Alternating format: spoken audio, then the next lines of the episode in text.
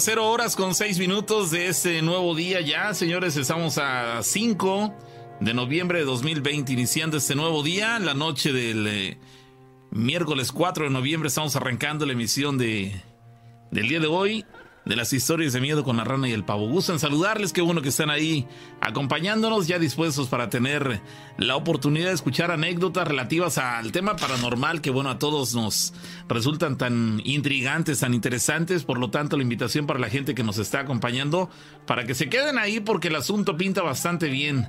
La emisión pasada, la de lunes, que fue de tres horas, por cierto, eh, resultó bastante eh, nutritiva en cuanto a anécdotas en cuanto a eh, experiencias que nos platicaron, porque fueron de diferentes eh, eh, tipos, digámoslo así, y bueno, resultó enriquecedora esa emisión. Por lo tanto, esperemos que el día de hoy no sea la excepción y el asunto resulte satisfactorio para todos. Así que bienvenidos, allí estamos ya saludándoles con mucho gusto. La rana les habla ahora. Ahí está, permíteme. Ahora sí. Ah, hombre, qué amable, gracias. bueno, para toda la gente que nos está escuchando, la verdad que estamos ya nada de iniciar eh, este programa. Les quiero decir que, que, me han estado compartiendo algunas historias y ahorita las voy a, a, leer para todos ustedes. Están muy buenas y muchísimas gracias a la gente que se comunica con nosotros. Entonces, le damos la bienvenida, lo invitamos a que se quede hasta las 2 de la mañana y pues yo creo que es momento de iniciar las historias de miedo. Cierto, cierto. Así que bueno, ojalá y se puedan quedar con nosotros. Los, las vías de contacto, bueno, en este caso solamente es una, el eh, teléfono directo a cabina, el 71, bueno, completo es 271 71 75 94 5. Este, me preguntaba alguien hace un momento, Rana, que cómo, cuál sería el método para poder obtener una playera. Ok, ahí en la, en la, a ver, eso sí es súper importante y se los puedo decir de una vez. Este, ahí en la, en el Facebook del patrón, Ahí tengo la primera publicación, van a ver ustedes que es la de la playera. Una vez que ustedes ya han escogido, mándenme un mensaje de WhatsApp al número que viene ahí. Ok. Porque recuerden que la preventa es hasta el día 10, eh, bueno, idealmente es hasta el 9 de, de, noviembre. Solamente hay una persona que ya este, hizo esto.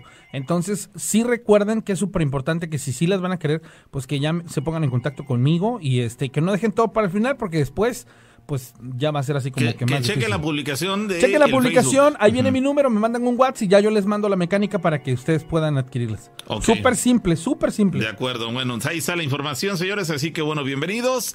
Si quieres contarnos alguna anécdota eh, por escrito digámoslo así en el chat de Facebook o de YouTube ahí la puedes dejar. Vamos a tomarla de ahí en la medida de lo posible por lo tanto eh, preferimos que nos llamen a, a cabina para bueno contarnos su anécdota. Así que bienvenidos llamada telefónica bueno bueno, buenas noches. Sí, ¿qué tal? Este, prefiero omitir mi nombre y el lugar. De acuerdo, no te preocupes. A ver, cuéntanos, ¿cuándo ocurrió esto? ¿Y dónde? Bueno, lo, que, lo que pasa es que son como tres historias, pero muy cortas. De acuerdo, viene. El, bueno, la más impactante es que este que bueno, no me, no me sucedió a mí, me lo platicaron. Uh -huh. Es que tenía yo un vecino que dice que siempre su, vecin su, su vecinita, o sea, la, hij la hija de su vecina, uh -huh.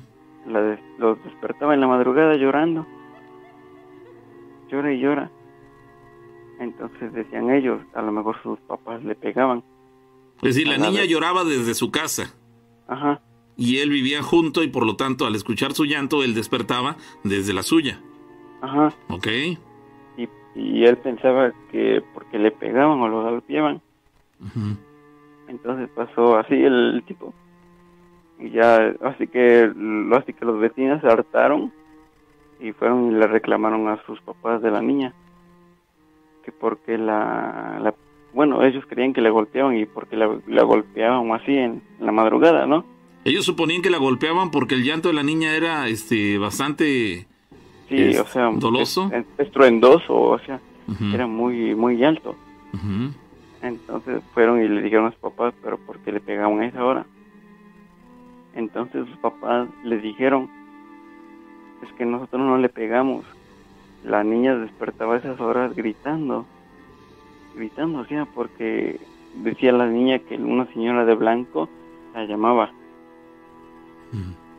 Ajá. Y entonces para eso, bueno, así que antes de eso, familia, bueno, la niña ya no conoció a esa persona. ¿Por pero qué? para ¿Por qué no la conoció? ¿Por qué no la conoció? Porque estaba muy pequeña. Ok, y al paso de los años, digo, digamos, la, se separaron y jamás volvió a saber de ese vecino, ¿no? Mm, bueno, es que mm, este me, ¿cómo te diré? evité un, un, un comentario antes. A ver, dime. Pero fue un asesinato de, de tía de la mamá de la, de la niña. La mamá, la, la hermana de la mamá de la niña, ¿qué? No, la, la tía de la mamá de la niña la asesinaron. Ok, en esa casa. No, eh, fue aparte. Ok. Bueno, lo que pasa fue que este la niña lloraba y decía que había una señora de blanco que le decía que, bueno, ¿cómo te? De blanco, pero todo lleno de sangre. Bueno, decía la niña, ella de rojo, Ok. y decía que la señora le decía que fuera, que fuera, pero la niña no quería, no quería acudir a ella porque por lo mismo, porque se veía muy macabra. Ok. Entonces, con los pasos del tiempo, como te digo, la niña lloraba y lloraba y lloraba porque la, la señora le decía que fuera, pero la niña no quería acudir a ella. Pero digamos que todas las noches la molestaba, se le manifestaba. Pues no, no toda la noche, pero sí de vez en cuando. Entonces, un día ya pasó el tiempo y fueron a la casa de la tía de la, de la mamá de la niña. ¿Me Sí, explico? sí. Ajá. Y dice que la y vieron el cuadro de una señora. Y dice que la niña me le dijo, "Mamá, mamá, esa es la señora que me llama." Y entonces le digo le dijo a su mamá, "¿Cuál?" Porque era un cuadro donde estaban tres personas y este y la persona que estaba en medio era la que se iba bueno, a comprometer. Y le digo, "Esa de que está en medio." Y le digo a su mamá, "Pero hija, pero pues como te dice, pues mamá me dice que, que yo la siga. Dice, pero a mí me da miedo porque porque su ropa está estaba llena de sangre, ¿no? La niña decía que estaba roja su ropa. Ajá, o sea, sí, o sea, la niña decía que su ropa blanca estaba llena, o sea, como con manchas rojas, ¿no? Estaba roja, ok. Ujú. Entonces con el tiempo ya lo- los papás la llevaron a curar y ya la curaron a la niña. Pero lo, lo, lo tétrico aquí es que a la a esa a esa señora cuando la asesinaron estaba a días de casarse y la enterraron con el vestido de novia, Ah, caray. ¿sí? Y eso es lo que también a mí me, sor- me sorprendió de esa historia. Sí, por supuesto. Digo, finalmente, aquí lo que llama la atención es por qué se le iba a manifestar concretamente a la niña. La Ah, vio sí. más débil, más este. No, haga de cuenta que su mamá de la niña quería mucho a su tía y la quería muchísimo. Cuando, cuando, perdón, se asesinaron a su tía, la su mamá de la niña la sintió mucho. En ese entonces la niña tendría como cuatro o cinco años. Cuando se le empezó a manifestar a la niña, la niña tendría como siete a ocho años. Y ella diferenciaba entre un vestido de novia y un vestido diferente. Ujú. Y por eso decía es como que una novia como que me como que la llamaba pero la niña no cono- no conoció a su tía antes Ajá. hasta que la vio en un cuadro Y le identificó, ¿no? Él identi- ándale Sí, porque de entre, dijo, de entre tres mujeres dijo, no, ni no Ajá. es esta ni tampoco esta, es No. concretamente... ajá la de en medio Ujú. y dijo es que es ella la que me llama pero cuando estaba en la foto ten- pues, eh, tenía ropa normal Me llama pero tiene un vestido así blanco y lleno rojo. Rojo y dice, dice la niña es que es ella es ella la que me llama la quiere que le descanse yo pero yo no quiero ir porque porque está muy fea dice muy fea dice. Pero sí es ella sí es ella Oye, tra- tras la limpia que le hicieron a la niña, ¿dejó de tener esa manifestación? sí. Bueno, por lo menos. fue fue el, así que el curandero les dijo que lo que pasa es que la mamá venía arrastrando de ese, ese tipo lo que pasa es que dice que a la niña le dejó de, de dar pecho muy tarde Ujú. y dice a lo mejor fue lo que le la mamá, el, sentimiento que tuvo la mamá se lo traspasó a la hija. A través de, la alimentación que le proporcionaba. sí, porque le dijo, el, ahora sí que el curandero le dijo, mínimo a los tres años le dejaste de dejar pecho. Y la mamá le dijo, sí. Mi hija tenía como tres años y medio cuando le dejó de dejar pecho, porque no quería dejar el, así que la alimentación de la el, curandero, sin saber que la mamá le había retirado el pecho ya muy tarde, a edad avanzada, él supuso que, que lo había hecho así por las consecuencias que tenía la niña. Ah, ándale, pues se cuenta que el, como que el curandero adivinó, o Dios sabrá qué hizo, pero si el curandero supo, supo, que supo que el pecho se lo dejó hasta muy tarde. Y por esa eh, por haberlo hecho eh, durante todo ese tiempo le estuvo transmitiendo digamos ese sentimiento. sentimiento. Sí, porque el sentimiento que la mamá tenía hacia, hacia su tía este caso viene ya siendo como su tía abuela de la niña. Oye pero yo me, me, me, causa una expectación cómo tú supones bueno cómo le harían para pasarle eso mediante el pecho o sea, mediante el seno materno. Pero el, curandero lo, lo, supuso. Él lo supuso. O sea, es que esta es la, la contradicción, ¿no? Como un curandero va a saber de esa parte, ¿no? No, es que es que una cosa, te creo que aquí entendamos una cosa, una mamá puede dar pecho y lo que le va a transmitir por medio del alimento es la sensación a nivel estómago, por ejemplo, si la mamá calla le come algo que le cayó mal, muy seguramente la bebé lo va a absorber por medio de la leche. Pero una cosa es este comida y otra cosa es este emociones, ¿no? Yo creo que las emociones son muy ajenas. Es muy bueno, es lo sorprendente, o sea, lo que le causa como, como ¿cómo diré? Extrañeza, ¿no? Eh, ándale, a la mamá. Sí, sin, sin, ella hablarle antes nada de este tema, que el curandero lo supo. Bueno, pues quizás es algo que, una parte que nosotros no conocemos, ¿no? que a lo mejor consideramos en términos generales lo que dice la rana, que se transmite a lo mejor una, una emoción momentánea, haber consumido algo, un susto, se lo transmite al momento al, al bebé, pero haberle estado transmitiendo eso durante tanto tiempo es algo que a lo mejor no nos cuadra, pero que también es posible, digo, dentro de lo paranormal ha llegado el momento en el cual ya casi nada nos sorprende, pareciera que casi todo es posible. Es que, el que la verdad, si nos vamos a lo científico no tiene lógica. No, claro. La verdad, si yo, es que yo también soy, bueno, ya tengo, yo los escucho desde hace como cinco años. Así que yo, yo me dedico a la panadería tiene rato que los oyes. Sí, y desde que, desde que empecé a trabajar de panadero, bueno, así que les voy a confesar algo, al principio no lo escuchaba yo porque me causaba miedo, pero nos vamos, como dicen ustedes, también, o sea, lo paranormal no tiene hora. Yo salgo de trabajar a las 3 de la mañana y yo las calles que camino son muy, muy, muy, muy oscuras.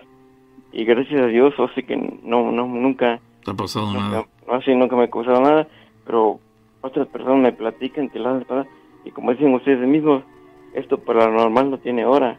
Sí. O sea, e, es a lo que voy también ahorita. Y cuando me platicaron esa historia, yo también, así que escépticamente, pues no, digo, no, pues no tiene lógica. Tuviste tus dudas, ¿no? Sí, digo, pues no tiene lógica, ¿no? Pero si vieras a esa persona que me lo platica, hasta te lo platica y como que, como que tiembla la persona al, saber que no tiene lógica. Sí, el impacto que causa. Ah, porque es una persona que es estudiada, o sea que dijeran, entre más estudio, más coherencia hay que tener, ¿no? por lo menos eso se supone que, debería existir. Estás mejor educado, mejor preparado académicamente. Este, pues, Menos cabida a la ignorancia, ¿no? Exactamente, sí. Basado en ello. Ándale. Bueno. Y, y en no encontrar lógica a, una, a algo, es como que te, te, te causa un no sé qué, ¿no? Sí, claro. Oye, te dices que tienes un par de anécdotas más breves. A ver, adelante. A ver, bueno, también tengo otra que este que ocurrió que bueno, no sé no sé cómo se maneja en otros lados, pero aquí donde yo vivo, me omito mi lugar. Y este cuando se muere una persona, el, el ataúd se hace el mero día. Se elabora. Ah, sí, bueno, sí se elabora el mero día. Porque si se elabora un... bueno, sí, bueno, aquí en la creencia es que si se elabora mucho antes, jala hacia más personas, ¿no? A fallecer. Ok. Bueno, entonces, este, ah, y para eso, aquí en el pueblo hay personas que se dedican a eso, a elaborar los, las tumbas. Porque Los- es como, sí, los ataúdes, porque es como un ritual. Ok. O sea, no, no cualquiera puede ir y acabar a la, ahí en el panteón a acabar la, la tumba, tumba. donde, ándale, donde va a ir a quedar el fallecido. Ok. Pero para eso ves que, sí que vulgarmente no falta el escuadrón de la muerte. Ujú. Y este, entonces para eso dice que fue un borrachito y cavaron la tumba y todo eso. Pero él en, en forma de broma o de borracho, no sé qué, se metió a la tumba y empezó a pegar así a las paredes. Ves que, ves que las tumbas son hacia abajo y así ves que se forman cuatro Sí, cuatro costados. Ándale. Y empezó a pegar. Pero él es en broma. Empezó a pegar. ¿Por qué te vas? ¿Por qué te vas? Y para eso, pues él no, no conocían al difunto ni nada. Y ya los que son señores, los que están ahí, o sea, que de cuenta, pues él nomás llegó de... De la nada llegó. Sí, ajá. Y él empezó a pegar. Y ya los señores, los que hacen el ritual y todo eso, pues ya lo sacaron. Y para eso agarra y, y ve que hay bóvedas pues sí, y empezó a pegar y así como, como si él fuera el doliente, empezó a pegar a todas las bóvedas y agarra y este, pero pues los señores le dijeron que mejor se retirara porque pues la verdad andaba un poquito pasado de copas, mejor le dijeron que se retirara, entonces él, él- él se fue a su casa y, ve, y ves que en los pueblos está separado, no, no, así que no es como en las ciudades que, que tienes la cocina, la sala y todo eso, no, no mismo cuadro. Entonces él, bueno, aquí en los pueblos este, está separado todo. Entonces dice que él llegó y pues ya tenía hambre, pues ya se le había bajado lo, lo tomado. Entonces que fue a la cocina y le abrió la puerta de madera, pero vio una, una sombra muy grande. grande así que estoy hablando como de dos, dos metros y medio, lo que alcanza la casa Sí. de lámina. Entonces dice que salió corriendo y estaban unos, a- unos afuera y les dijo, lo que pasa es que, bueno, es que, perdón, lo que pasa es que está alguien que me quiere robar, está mi cocina, está mi cocina. Entonces los, los que estaban en la calle se metieron a, A checar, a revisar. Ujú. así, a revisar. Y que todos se revisaron y no había nada. Están locos y estos ya vienen borrachos. No, ya se me bajó, ya se me bajó. No, pues dime, ¿estás borracho o no? No, te digo, en serio que no estoy borracho. Entonces ya se quedó con ellos para que sus amigos eh, confirmaran que no estaba tomado. Ok. Ay, quédate aquí fuera. Ya. Entonces ya métete a ver si no hay nadie. Y ya se metieron, que metió el primero, después los otros. Y efectivamente no, no encontraron nada raro. Pero lo que pasa es que fue él, se metió, nada, se acostó. Ya cuando se acostó, dice que él, él se acostó, pero lo veía de frente a, esa persona grande, ¿no? ¿Lo seguía viendo? Ajá pero como diría el pues ya se me bajó lo borracho, a lo mejor estoy, estoy loco, dice. Ujú. Dice que se acostó a dormir. Se acostó a dormir, dice que soñó que lo, así que, el- que, el- que lo golpeaban, lo acababan de golpear y golpear. Dice, y yo soñé que me golpeaba el mismo hombre que me lo vi yo de frente. Pero dice, él, él está seguro que estaba durmiendo. Dice, pero cuando se despertó, se despertó con dolores donde lo vienen golpeado. ¿Me explico? Ajá. O sea, hace, hace cuenta que si, si él soñó que le pegaba en las costillas, Y tenía heridas otro. en las costillas. no, no, él nomás sentía el dolor. Ok. Él sentía el dolor. Lo que había experimentado en el sueño, en la realidad también lo sentía ya. Ah, Pues sí, hace cuenta que está soñando, y él se estaba soñando que lo golpeaban en la cara. Él se despertaba y le dolía mucho la cara. ¿Y esto tiene relación con lo que fue a hacer el panteón? Ah, voy, voy para allá. Voy para allá. Haz de cuenta que... A ver, a ver, métele velocidad porque ya nos estamos alargando sí, sí, mucho. sí, perdón. En- Bueno, ya. Entonces, haz de cuenta que donde lo gol donde soña, él soñaba que lo golpeaban, él se despertaba el otro día con el dolor. Eh, bueno, lo que pasa es que ya también se fue a curar y todo eso. Y le dijo al, le, dijo el curandero, es que tú tienes que traes al difunto cargando atrás de ti. ¿Por qué? Por humina. Porque a los difuntos no les gusta que se burlen de, cada, de ellos. Porque ellos quieren descansar. Dice, a lo mejor a muchos les cuesta llegar a descansar. A muchos, a muchos les cuesta. No cualquiera llega, llega, así que no cualquiera, no, hace eso obviamente no, no cualquiera se muere y se va al descanso eterno. Él consideró que le fue a faltar el respeto al ir a hacer eso, ese show que dio en la tumba, en, en donde iba a hacer su tumba de esa persona. Ándale. Entonces le dijo, le, dijo al que lo curó, vete y pídeles perdón, llévales un ramo de rosas y veladoras. Y a todas las tumbas que estuvo él pegando, fue y le llevó un ramo de, de flores, no de rosas precisamente, de flores y una veladora. Y se, y, se hincó enfrente de ellos y les pidió perdón. Y de entonces ya, no ha, vuelto a experimentar eso. Sí, en ese caso el meterse con, con fallecidos me parece que sí es una Además de ser una falta de respeto para los deudos, también es falta de respeto para el fallecido mismo. Eso que experimentó él probablemente sí haya sido lo que le dijo el, el, curandero, digamos. Sí, el hecho de que él se llevó una carga negativa de parte del fallecido, porque es caramba, yo ya fallecí. Tú vas y me haces todo un lío por tu embriaguez a la tumba y después pasas golpeando las demás este, eh, eh, tumbas donde hay, eh, descansan otros, otros, otras personas y, tuvo que acudir a eso, de lo contrario probablemente él hubiera seguido siendo asediado por esta situación. Y, fíjate que desde entonces, bueno, desde que experimentó los golpes, se fue de, demacrando, demacrando y demacrando, demacrando como si de fuera lo golpearan. Pero diría él, pues, es que yo nomás me despierto y me duele, y luego como si, dice, bueno, ya te había experimentado que lo habían golpeado, y no me dan ganas de comer ni de nada se vino menos, ¿no? Se vino menos. ah, sí, hasta que su mamá lo llevó a curar y el curandero le dijo, mejor ve y pide perdón, dice, porque... Bueno. Y ya deja, ya deja de tomar y sí, recupérate. Bueno, sí, que amigo. Nos debe la siguiente, la siguiente historia te la dejamos para otro momento porque ya nos alargamos con tu llamada, ¿sale? No, no, gracias, Gracias, Sí, hasta luego. Gracias. ¿Sabes qué? Creo dos cosas. Una, eh, con el curandero con el que él menciona o el del que hace este alusión. Alusión es una persona que solamente usa la lógica para este para interpretarles una situación pues que que apremia, ¿no? El hablar de tres años y medio dándole pecho a hijos, mano.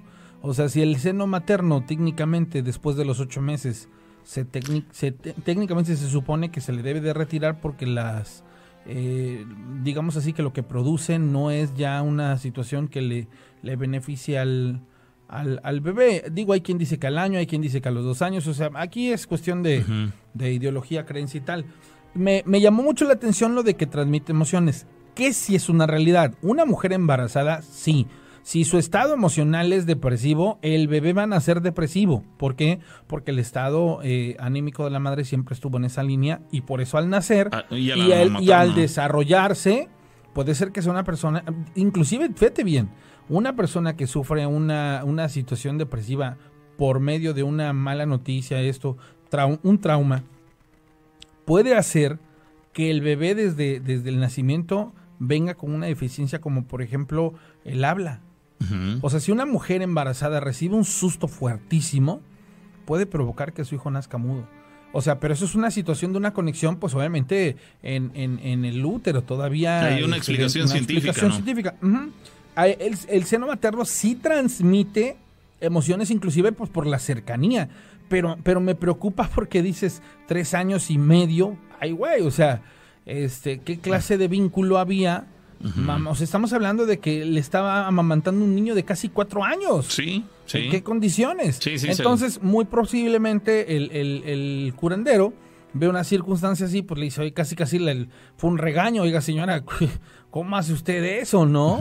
O sea, más allá de... Dice Ronzón Daniel, yo había escuchado que las emociones y enojos, al igual que el estrés, se pueden traspasar este, amamantando al bebé. Sí. Emociones, enojos y estrés. Sí, sí, sí pero hablemos en un periodo de una, de una, eh, hablemos que el bebé en, ciertas condiciones pueda percibir esa situación, pero un niño de dos años en adelante, pues es un niño que ya juega, que ya corre, que ya este, o sea, no sé si me estoy dando a entender. Quiero dejarlo bien en claro porque también no me gusta este que de pronto salgan cosas que, que no, que no tienen sentido. Pero ahí te va. O sea, yo te creo que un bebé de unos 10 meses, que de un año y medio, que de dos años, que todavía tiene ese apego, que a lo mejor hay niños que todavía no hablan, que todavía esté acá con mamá, pues bueno, ok. Pero hablar de un niño de tres años y medio, estamos hablando de un niño que prácticamente ya, se incorporó a la sociedad. o sea, que a lo mejor se acerca, le saca la chicha la y con permiso salgo corriendo. O sea, pero que no hay esa no hay ese vínculo. Ahora bien. es una especie como de costumbre, más allá de que haya la intención de amamantar por alimentar, ¿no? Claro, o sea, no, no tiene que ver ya con el alimentar, es por un apego con, con, con la mamá. Ahora, si esto se lo transmitió en el primer año, pues claro que va a tener un eco. ¿Por qué? Pues porque obviamente fue dentro de su formación este vínculo. De esto Aquí lo extraño es el hecho de que él, sin eh, bueno, la mujer, la mamá, sin haberle dado esa información, el curandero lo, lo, lo, dijo y efectivamente así resultó.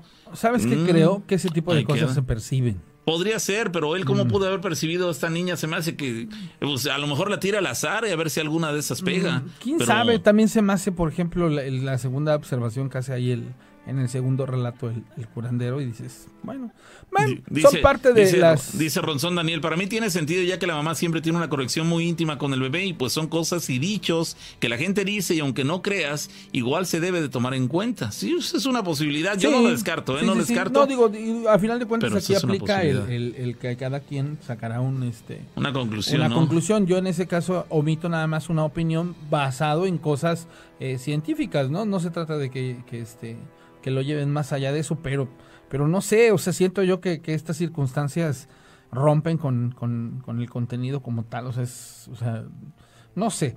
Dice, estaba oyendo los últimos programas que hay lugares con mucha energía. Quiero compartirte que hace dos años me pasó a mí en Orizaba, en la casa de la iglesia católica que está después de la escuela Morelos. Casi enfrente está el salón de fiestas Casablanca. En la esquina, el lugar es un edificio viejo y tiene dentro una capilla con unos salones y en el segundo piso hay unas escaleras grandes del lado izquierdo. A lo que voy, me invitaron a cantar y a hacer unas alabanzas antes de algún retiro. Y bueno, fuimos mi esposo y yo. Cuando entramos se sentía un ambiente tétrico y me dijo mi hermana que era la persona que me invitó. Entonces mis sobrinas pequeñas ahí en la entrada yo le comenté, ¿quieres, eh, si quieres cuando empiece tu retiro me llevo a las niñas y pues las recoges cuando salgas? Y me dijo, porfa. Antes de empezar, me pidió que fuera a la cocina porque tenía que calentar el café que darían y eran las 8.30 de la mañana y pregunté si, pues sí, ¿cómo llegó a la cocina? Mira, dice, hasta atrás, del lado derecho. Cuando caminé, porque la verdad el lugar está grande, sentí escalofríos en la espalda. No había personas porque pues por esa razón me mandó mi hermana a encender la estufa. A la mitad de la casa hay una entrada a la capilla y hay luz y una temperatura cálida. Y afuera que es el mismo lugar, llegas a la cocina y la sensación de que había más personas ahí conmigo. La lumbre no encendía, se escuchaban sonidos raros, se oyeron en el cuarto contiguo y dije, Dios mío, qué lugar tan escalofriante. Pero pues tú estás conmigo y tu sangre me protege. Limpie, limpia, límpiame de todo mal. Dice, al atravesar vi como si alguien se asomara y entré toda prisa al cuarto. Están eh, camas como tipo de hospital viejas húmedas, con arañazos en las paredes y sangre en algunas partes de la pared. Y los colchones. Sentí ahí como si alguien se me colgara de los hombres y me soplaron a la oreja. Me regresé porque mis sobrinas gritaron y me dijeron, ¿qué haces tía? ¿Verdad que acá espantan y está feo? Yo les respondí, no se asusten, no vengan acá. Y ellas contestaron, arriba se oyen risas, voces de gente anciana. Yo le dije, no, no hay nadie.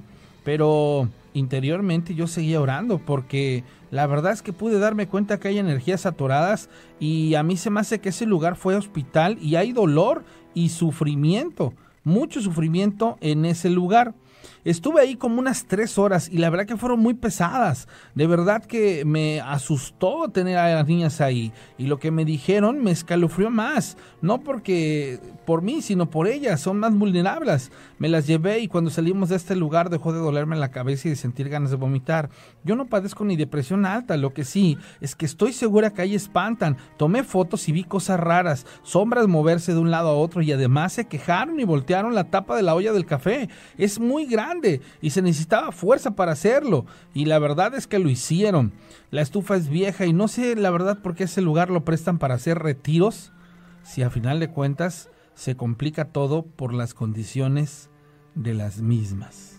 Lo prestan para hacer retiros. Órale. Bueno. Eso, eso sí está, este. Sí, porque en este caso están prestando, rentando, prestando el lugar para hacer un retiro espiritual, quiero pensarlo, y, con todos esos eh, fenómenos ahí, dices, pues sí suena un tanto contradictorio el asunto. A ver, les voy a, compartir dos historias y cuando llega la tercera viene la contraparte de estas historias que nos contó el chavo.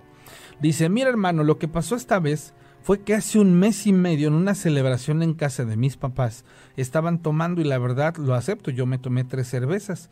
Ese día fue algo tranquilo para mí. No tenía muchas ganas de tomar y pues todo todo normal hasta que me dispuse a ir por un tío que ese día no fue a la casa de mis papás, pero pues todo estuvo cuando llegué a su casa y de repente cerré mis ojos. Ni siquiera recuerdo cómo llegué a mi casa porque cuando los abrí yo ya estaba ahí Vi a mi hermano y veía como asustado. Le pregunté qué pasó y me decía nada, que me volviera a dormir. Al otro día decidí irme a mi casa, pero antes de hacerlo mis padres me dijeron qué fue lo que pasó. Me dijeron que me acerqué a mi hermano y le di un cabezazo y que si quería a su hermano ya no volvería a pasar porque ya era de él. Comencé a hablar en otra forma en la que nadie me entendía sacaba la lengua y mi papá y un tío que llegó a ayudarlo intentaron pero no pudieron conmigo. Según le decía yo cosas a mi mamá y ella no entendía qué era lo que yo decía, además de que ella misma me dijo que era libre lo que se podía ver en mis era perdón, era lumbre lo que se podía ver en mis ojos, ya que a ella le habían platicado que algunas veces a las personas que me caían mal los hacía que me mirara a los ojos para que vieran lo que hay dentro de mí.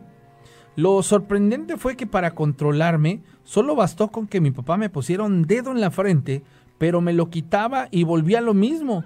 Después llegó una tía a rezar la oración de San Miguel Arcángel. Ellos no sabían qué me pasaba hasta que me quedé sin fuerzas y me dormí. Hasta la fecha mi esposa no sabe qué fue lo que me pasó. Mi familia sí lo sabe, pero esta vez diré por qué sucedió esto. Días antes había soñado con mi compañero y él me decía que cualquier día él me tomaría y ya no y ya no, a ver, él me tomaría Ah, caray.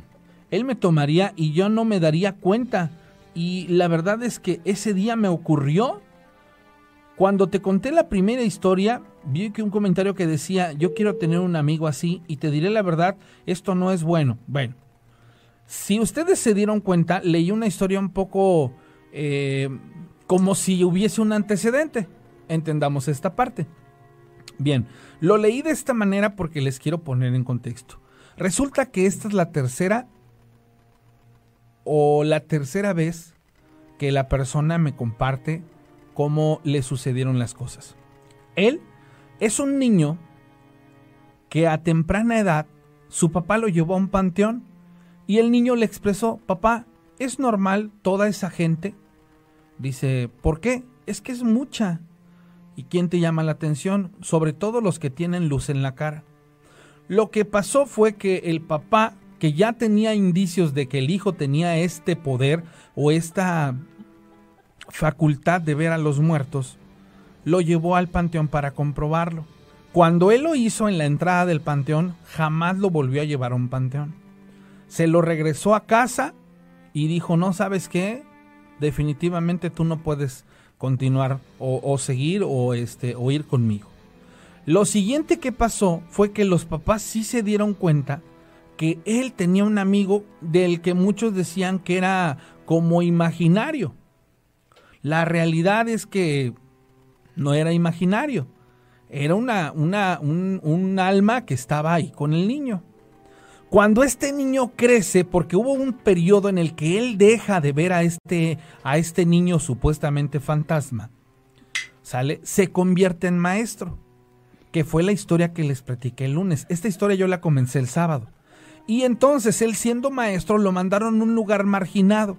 Y en ese lugar junto con otro amigo los empezaron a asustar en la escuela donde ellos daban clase. Lo que pasó aquí fue que la persona que les deseaba el mal y que les hacía un tipo brujería para afectar en realidad al amigo de él, al amigo de esta persona, un día amaneció muy mal, no solo herido, sino casi devastado. Y resulta ser que tiempo atrás, el niño que se le aparecía para jugar a este personaje del que hablo, regresó y le dijo, como tú jugaste conmigo cuando niños, ahora yo te voy a proteger a ti y nunca nada te va a pasar. Entonces, en ese pueblo, lo que le ocurrió al Señor, él, este chavo dice, ¿sabes qué? Lo que ocurrió fue esto, que este personaje fue el que se encargó de meter la justicia con ese personaje que les hacía creer a estos dos que, que los estaban embrujando y los espantaban.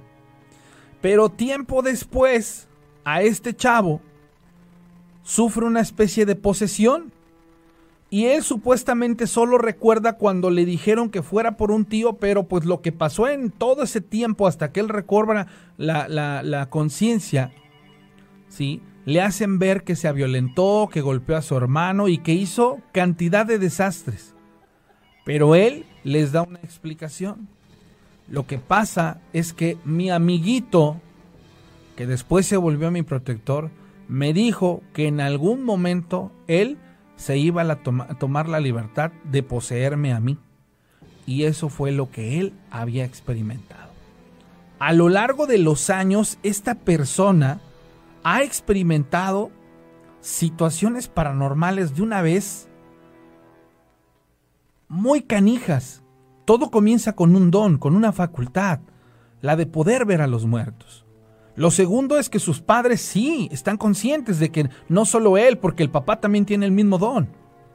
Lo tercero es que este ente o esta, esta alma le dice, tú jugaste conmigo de niño sin miedo, yo de grande voy a regresar y te voy a proteger. En efecto, regresa y le dice, tranquilo, cualquier cosa yo aquí estoy, porque de niño él lo cuidaba le ocurren cosas paranormales y este ente sale en su defensa y le demuestra que sí lo está defendiendo. Pero la tercera cosa y la más difícil, que este mismo ente le amenaza y le dice, te voy a poseer, y lo cumple.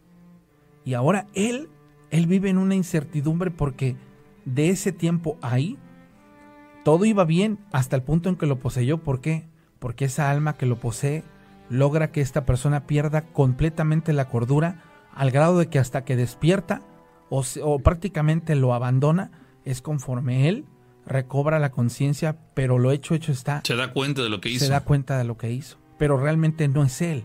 Entonces, él sí está en un punto muy, muy canijo. Sí, porque él vive esclavizado, básicamente. de un hecho paranormal muy increíble. Que él vive esclavizado a este ente, porque solamente es cuestión de que este, este ser decida entrar a su cuerpo para, hacer lo que quiera, que lo hace y pareciera no, que lo, tiene manera de evitarlo. Exacto, pareciera que lo preparó a lo largo de, de todos estos sucesos para volverlo vulnerable tal vez en voluntad por haber aceptado su protección, fuese como un pago. ¿Y con qué finalidad esta alma está poseyendo al hombre? Dice, me faltó agregarte que a este grado tengo muchas pesadillas veo más a los difuntos y yo no busco ayuda porque sé que es la única forma que tengo de ver a mi abuelo. Sé que ni siquiera lo conocí, pero de esta manera he podido inclusive llegar a platicar con él. Y es que si busco ayuda, entonces yo dejaría de verlo. Es una situación de un apego muy, muy, muy canijo de manera emocional. Entonces, señoras y señores, no todas las cosas paranormales son de sustos. Hay unas muy preocupantes como estas. ¿Por qué? Porque este, este chavo está experimentando no solo una posesión, sino una vida tormentosa desde niño en la que la facultad de ver a los muertos le está complicando la existencia al grado de estar solo y experimentando y, y sin poder encontrar ayuda es decir está vuelvo a lo mismo esclavizado a los deseos de ese ente eres víctima de esa situación dices caramba cómo le hago a quién le cuento en primera van a tomar a loco en segunda si encuentro a alguien que me ayude, quién sabe cuánto me puede cobrar o, si existe la ayuda, si existe la manera que me libere de eso, en fin. Yo creo que la peor manera en la cual él podría actuar es quedarse con los brazos cruzados y resignarse a lo que le está sucediendo.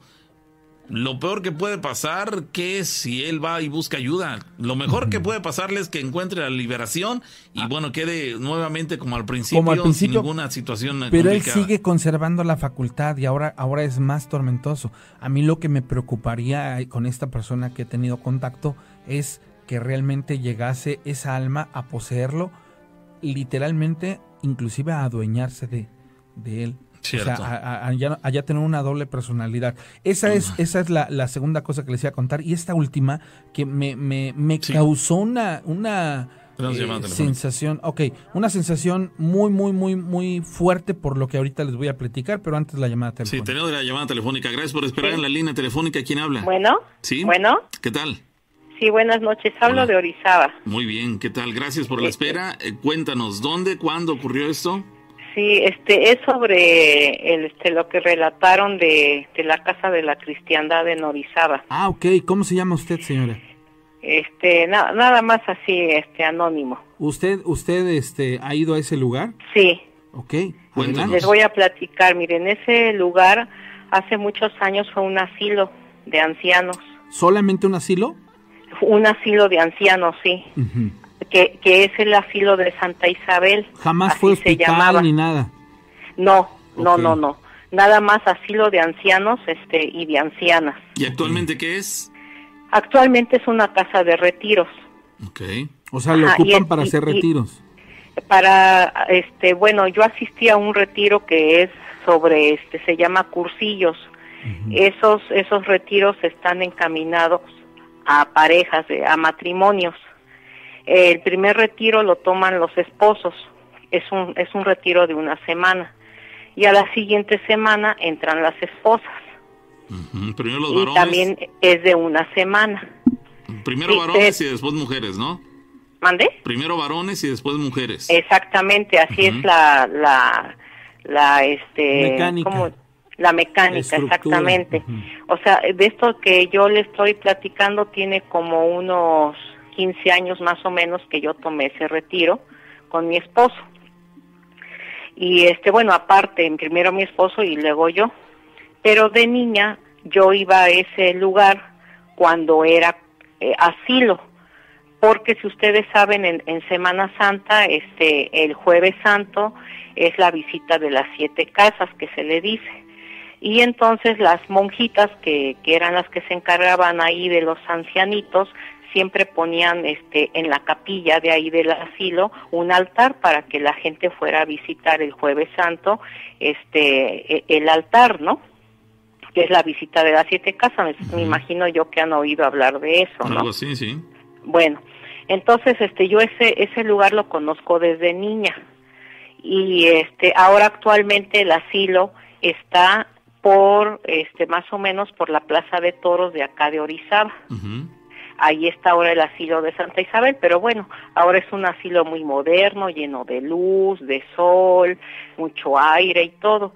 El lugar, eh, el otro, sí es un lugar pues muy antiguo. Después de que fue asilo, lo ocupó un tiempo eh, la clínica del ISTE.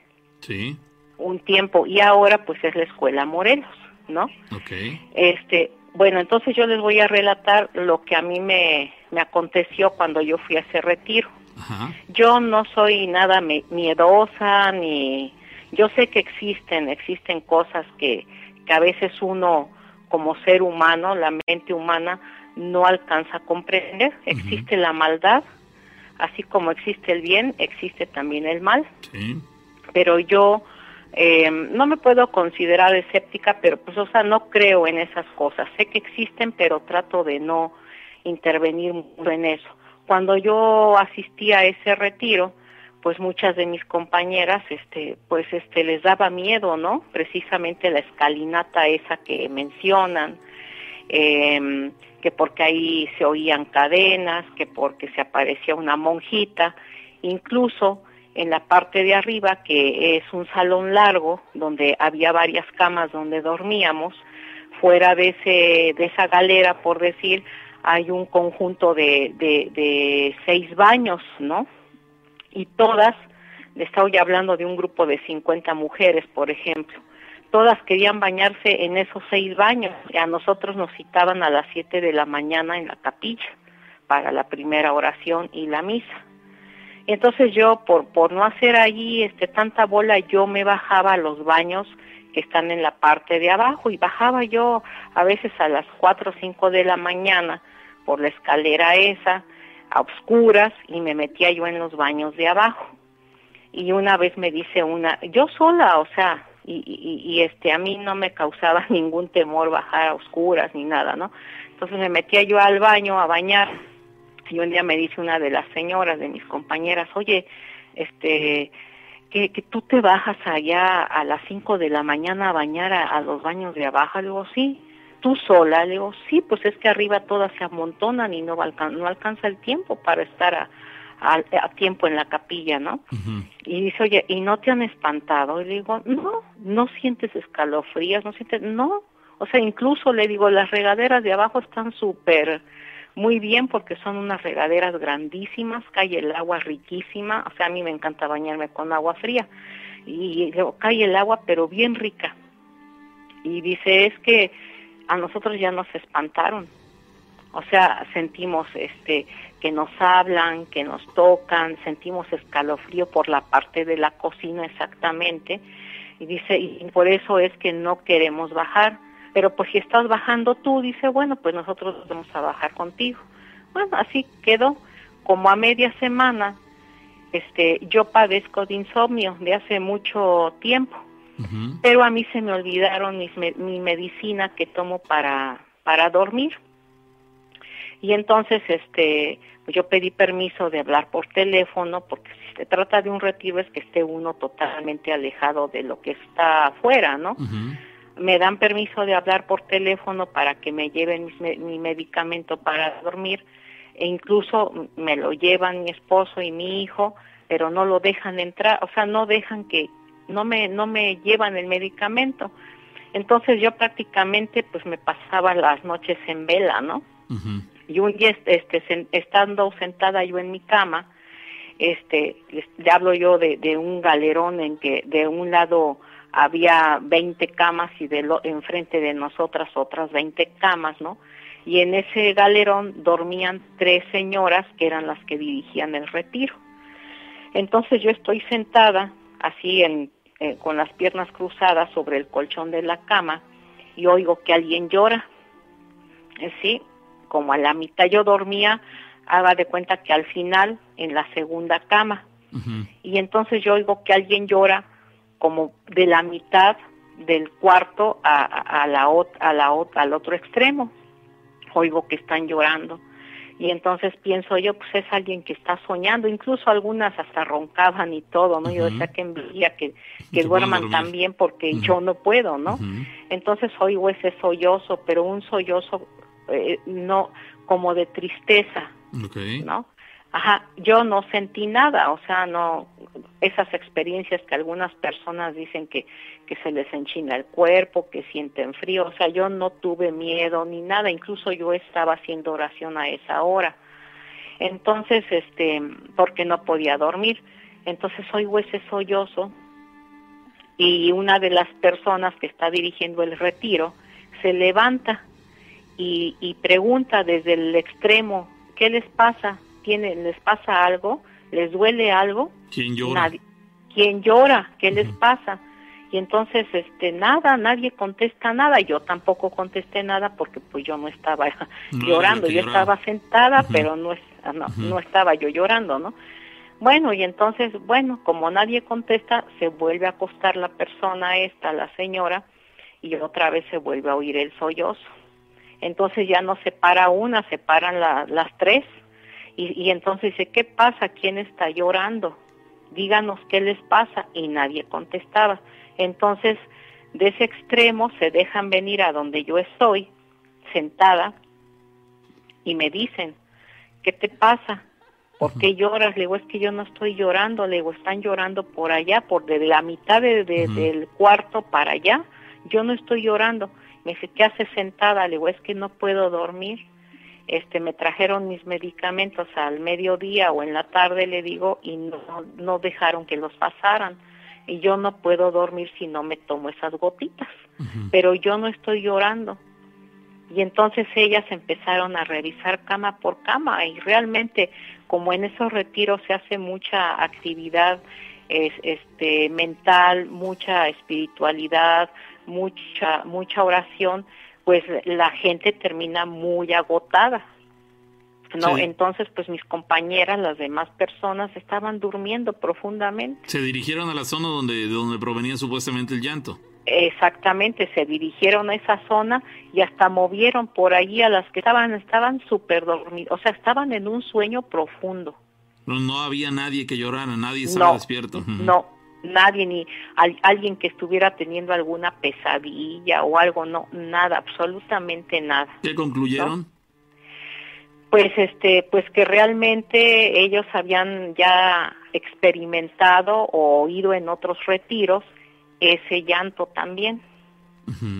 Sí, entonces yo yo lo que me imagino o, yo es mi, la conclusión que yo saco que por ejemplo en lugares donde hay eh, son orfanatos o cárceles o, o, este hospitales psiquiátricos incluso aquí un asilo pues son son son lugares donde existe mucha tristeza soledad abandono de parte de la familia y a veces hasta maltrato de los mismos que, que cuidan a esas personas, ¿no? Entonces yo, yo pienso que, que algo de eso se queda en esos lugares y, y, y, se imagina usted el sufrimiento de algunos ancianitos o, o de algunas ancianitas que llegaban allí y que nunca volvían a ver a su familia porque eh, de, de principio ese asilo era para ancianos indigentes o que no tenían posibilidades económicas para pagar un asilo mejor. Entonces, realmente eran personas solitarias que no tenían familia y que recogían de la calle o de alguna casita muy pobre y se los llevaban a vivir ahí. O sea, literalmente ahí llegaban personas que podían haber estado cargando cosas paranormales y pues llegaron al lugar idóneo, mano. O sea, ¿y cuántas eh, personas Exactamente, yo creo mucha tristeza, ¿no? Sí. Mucha soledad y abandono. Abandono, soledad, sí, porque probablemente dice usted que llegaban personas que eh, no tenían familia, pero en otras ocasiones seguramente sí tenían familia, pero ahí los abandonaban. exactamente. exactamente, ahí las iban a dejar. Pues sí, queda, queda, claro que en, ese, en este tipo de lugares las energías que acaba de mencionar usted están presentes y yo creo en cuanto encuentran el momento idóneo para manifestarse, lo, lo, lo, sacan. En ese caso, el llanto que usted eh, notó y las demás personas también, pues eh, hablaban de esto, ¿no? De que alguien eh, lloraba con tristeza, con, con ese, soledad, quizá desesperación de estar en un lugar tan, tan solitario. Pues bueno, pues ahí queda Esa es la conclusión que, que, que yo saco. Bueno, esa es una, o sea, otra así rapidita, esa es de un convento, también de Orizaba, no digo el lugar ni nada porque no es conveniente. Me quedan dos minutos antes de la pausa.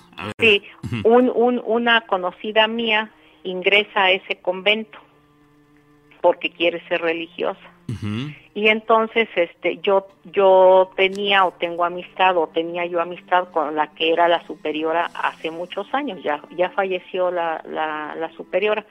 Entonces este me platica un día, este, porque yo tenía mucha amistad con esta religiosa y me dice, este, fíjate que fulanita de tal dice que te conoce.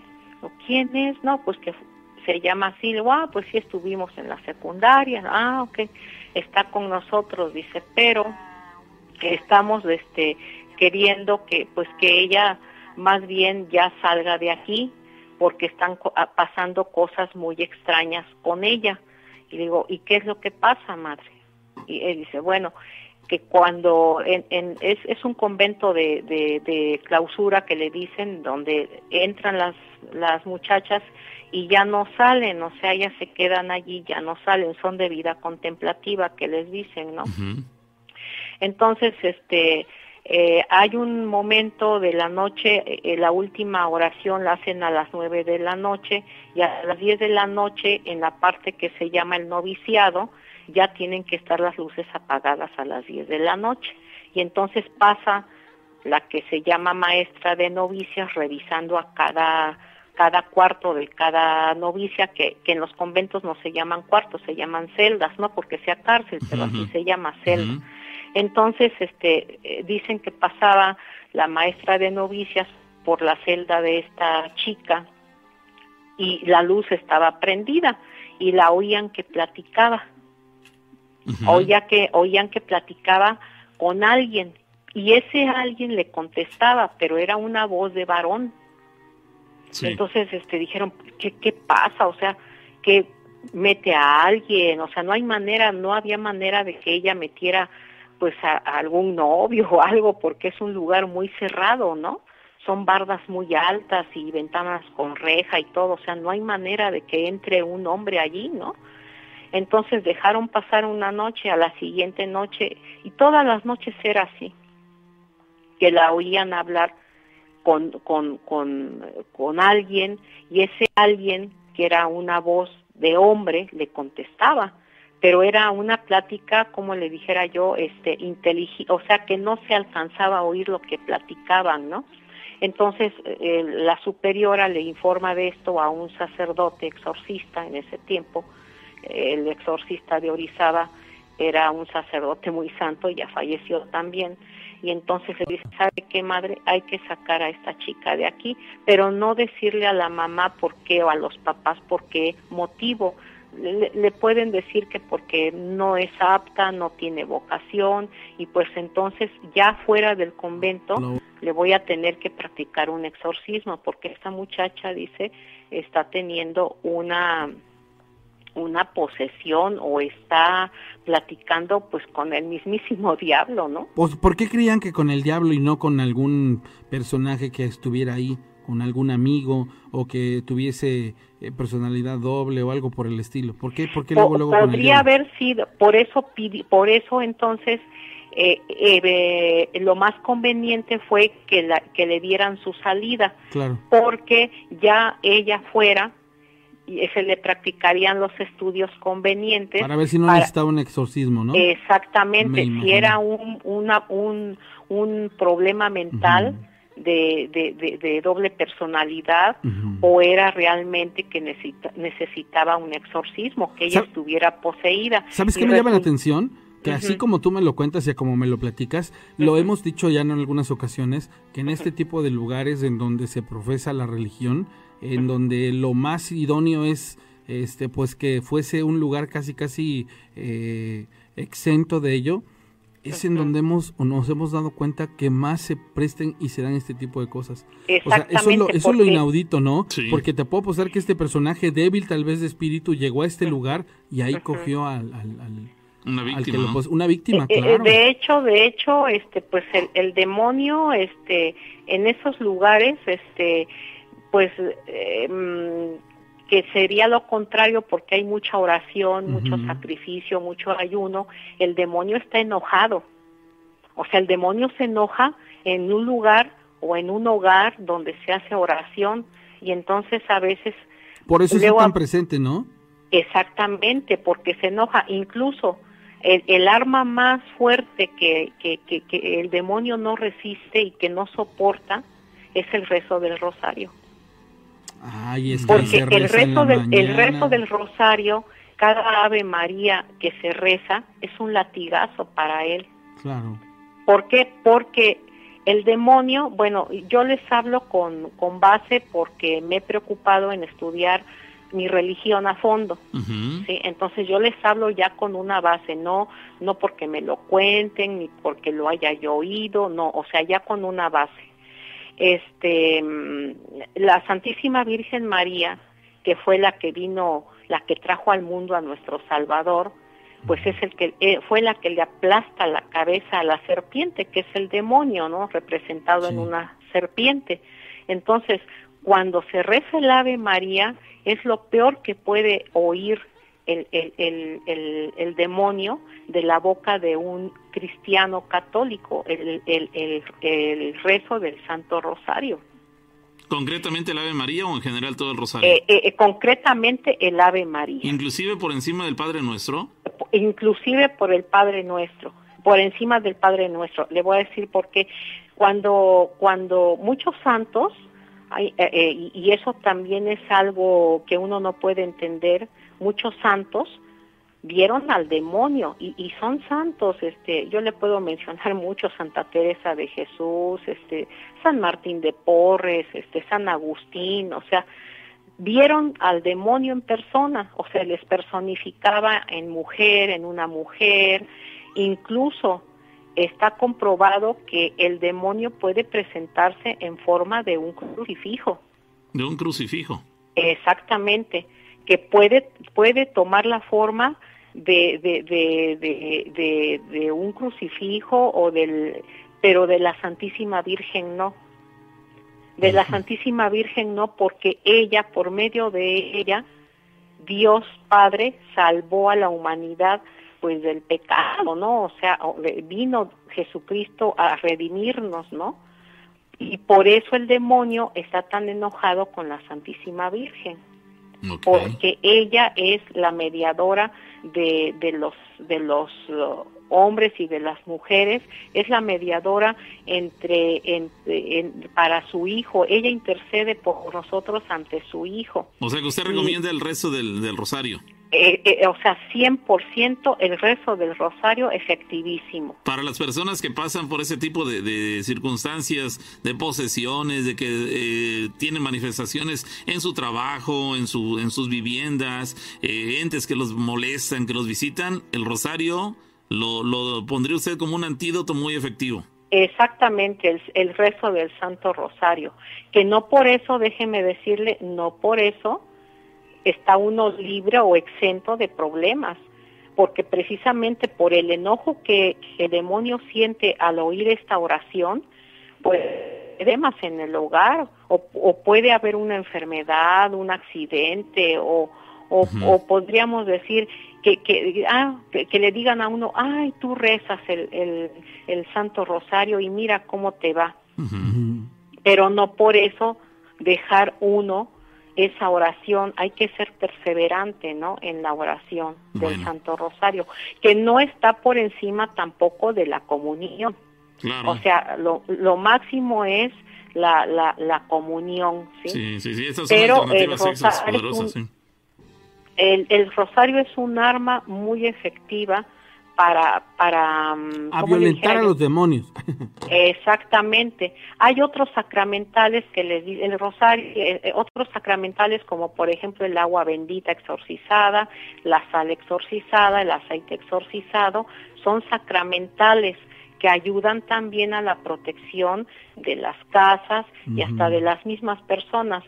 Eh, acá en la casa de ustedes este acostumbramos a tener el agua bendita y cuando salimos a la calle bueno nos hacemos una cruz en de agua bendita bueno eso yo lo acostumbro así me enseñó mi abuelita Dice por acá una persona que eh, una persona dice que con el Salmo 91 y el 121 es más que suficiente. Exactamente. Ahorita, por ejemplo, dejar las Santas Escrituras abiertas en el Salmo 91 por la noche es efectivísimo también, no tanto como que uno lo recite, porque este no nada más el hecho de que yo abra la Biblia ya me va a salvar, ¿no? Oye, pero a mí me llama la atención que, que, que, en lugares en donde se experimentan cosas paranormales, el rezar un salmo, por ejemplo, de protección o esto, a, como tú lo platicas y a como tú nos estás dando ahorita la, la este pues la historia, a mí me preocuparía, por ejemplo, por miedo o temor, agarrar, llegar a un lugar y leer el salmo, porque sé que voy a lebrestar, porque sé que voy a, invocar de alguna... Fíjate bien cómo, cómo, cómo, no, a ver, aquí por ejemplo, yo lo estoy interpretando así, aclaro, yo lo estoy interpretando de manera eh, situacional, o sea, por lo que usted está platicando, si tú rezas este tipo de salmos, o sea, aparte de protegerte, o sea, de dejar en claro que tú estás en comunión con Dios, que está muy correcto, literalmente es como una incitación a violentar a los demonios del lugar o a los entes o todas estas cosas que, que, no le gustan este tipo de situaciones en los que hay eh, pues una, una comunión con, con, lo bueno y, y que te puedan inclusive tratar de agredir, ¿no? O sea, no sé, siento que es como el, ahora, ahora me queda como muy claro que el día de, mañana que yo quiera experimentar eh, cosas paranormales, pues voy a ir a un lugar en donde me dicen que espantan y me voy a poner a rezar este, este tipo de, de salmos. Así, aclaro,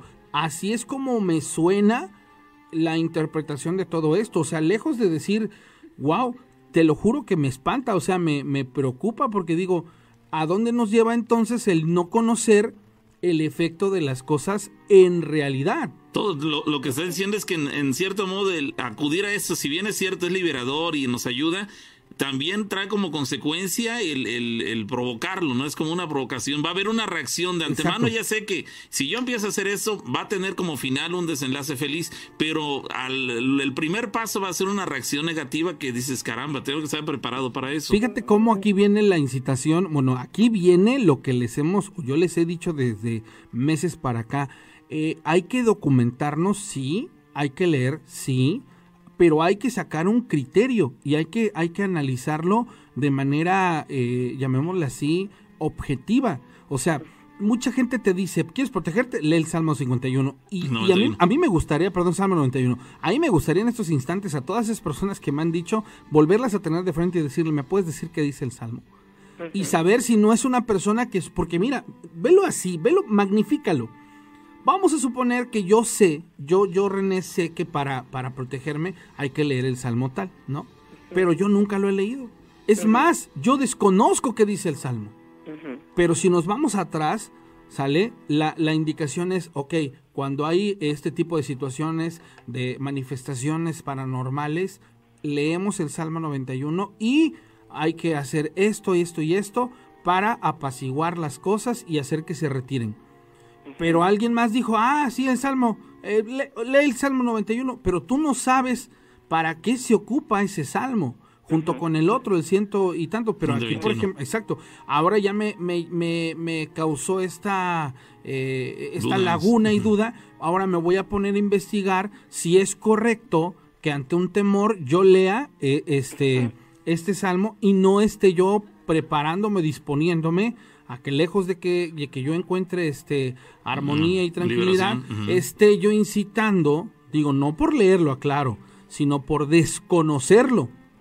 ¿Sale? Bueno, ahí va, ahí entra otra cosa, entra la intención también, porque si tú vas con la intención de encontrar una respuesta paranormal, júralo que lo vas a encontrar. Pero si tú vas con la intención, con la fe, de que va a ser una protección para ti, para tu familia, no va a haber ninguna manifestación. Te lo digo yo por experiencia, que a mis 56 años de edad, o sea, yo desde que tengo uso de razón, eh, a lo mejor porque nací en una familia católica, estudié toda mi vida en colegios de religiosas, entonces mi fe, o sea, se ha ido eh, cimentando cada vez más y ha ido creciendo cada vez más. No puedo decir, porque en una parte de la Biblia dice, si alguien tuviera la fe del tamaño del grano de una, de una mostaza, de un grano de mostaza, moveríamos montañas, ¿no? Cierto.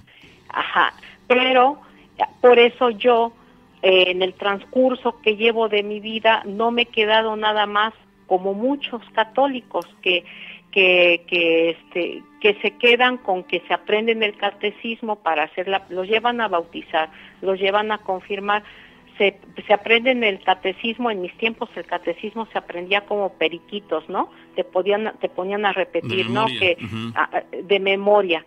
Entonces, eh, eh, yo empecé a dar catecismo a los 12 años, les, les empecé a dar catecismo a los niños de jardín, por ejemplo.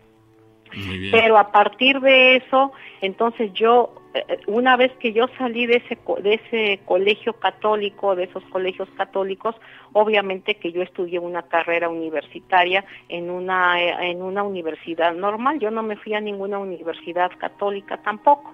Entonces de allí empezó mi interés, eh, mi interés por conocer más de mi religión para ¿Para qué? Porque luego dicen, llegan los, hermanos, los hermanos separados, porque son nuestros hermanos, los testigos de Jehová, los mormones, los la luz del mundo, los infinidad de sectas llegan a veces a la puerta de tu casa y te dicen, oye esto, y si tú no estás preparado, te, te llegan a veces hasta convencer, y por eso hay mucha gente católica que se pasa a otras no se llaman religiones, se llaman sectas, ¿no? Bueno. La única religión, la única apostólica romana y, la única es la católica cristiana. ¿no? Bueno, mire, ya, ya, ya me ganó el corte, ¿eh? ya, me pasé del corte. No sé, malita, le, invitamos a que nos platique de este tema en otro momento porque ahorita ya nos extendemos demasiado. Ahí queda, ¿sale? Yo nada más quiero que quede claro eso, que yo, que depende de la intención que ustedes hagan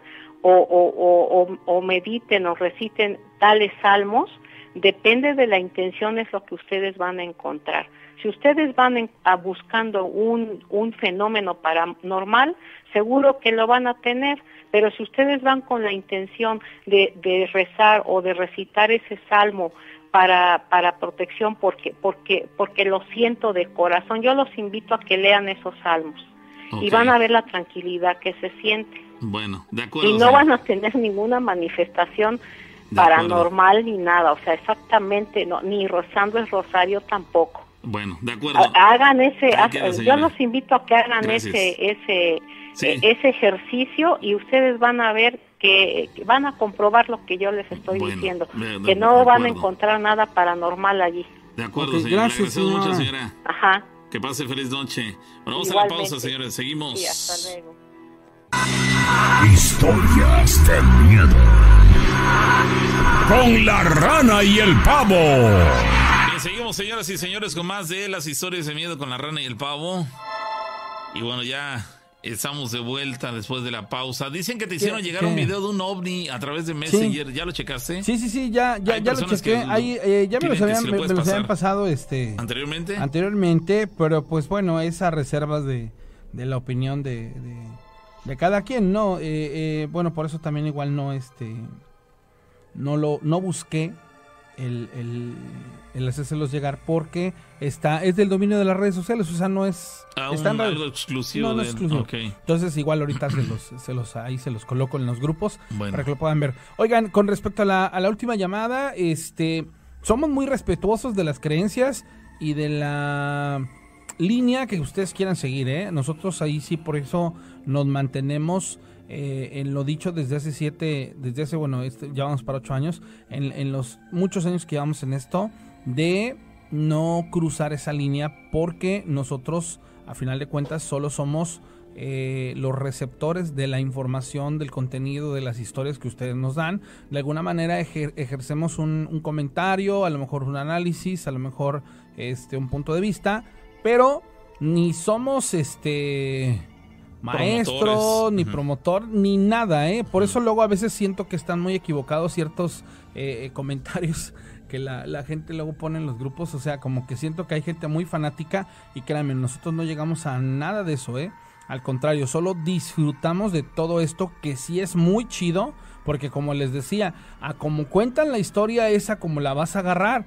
Y entonces, a como estaban platicando las circunstancias, decía, ah, o sea que entonces ahora me pongo a rezar y resulta que voy a invocar. O sea, aquí a lo que, al punto al que voy es a que hay que meterle análisis, señores, a todo lo que recibimos, ¿eh?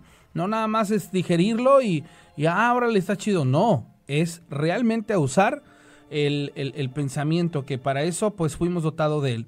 Hace unas horas, ¿eh? sí, hace unas horas, hace unas horas me mandaron una fotografía y me hacen una observación, es de una pareja que se encuentra en un parque. Y me dicen, ¿verdad que se ven rostros?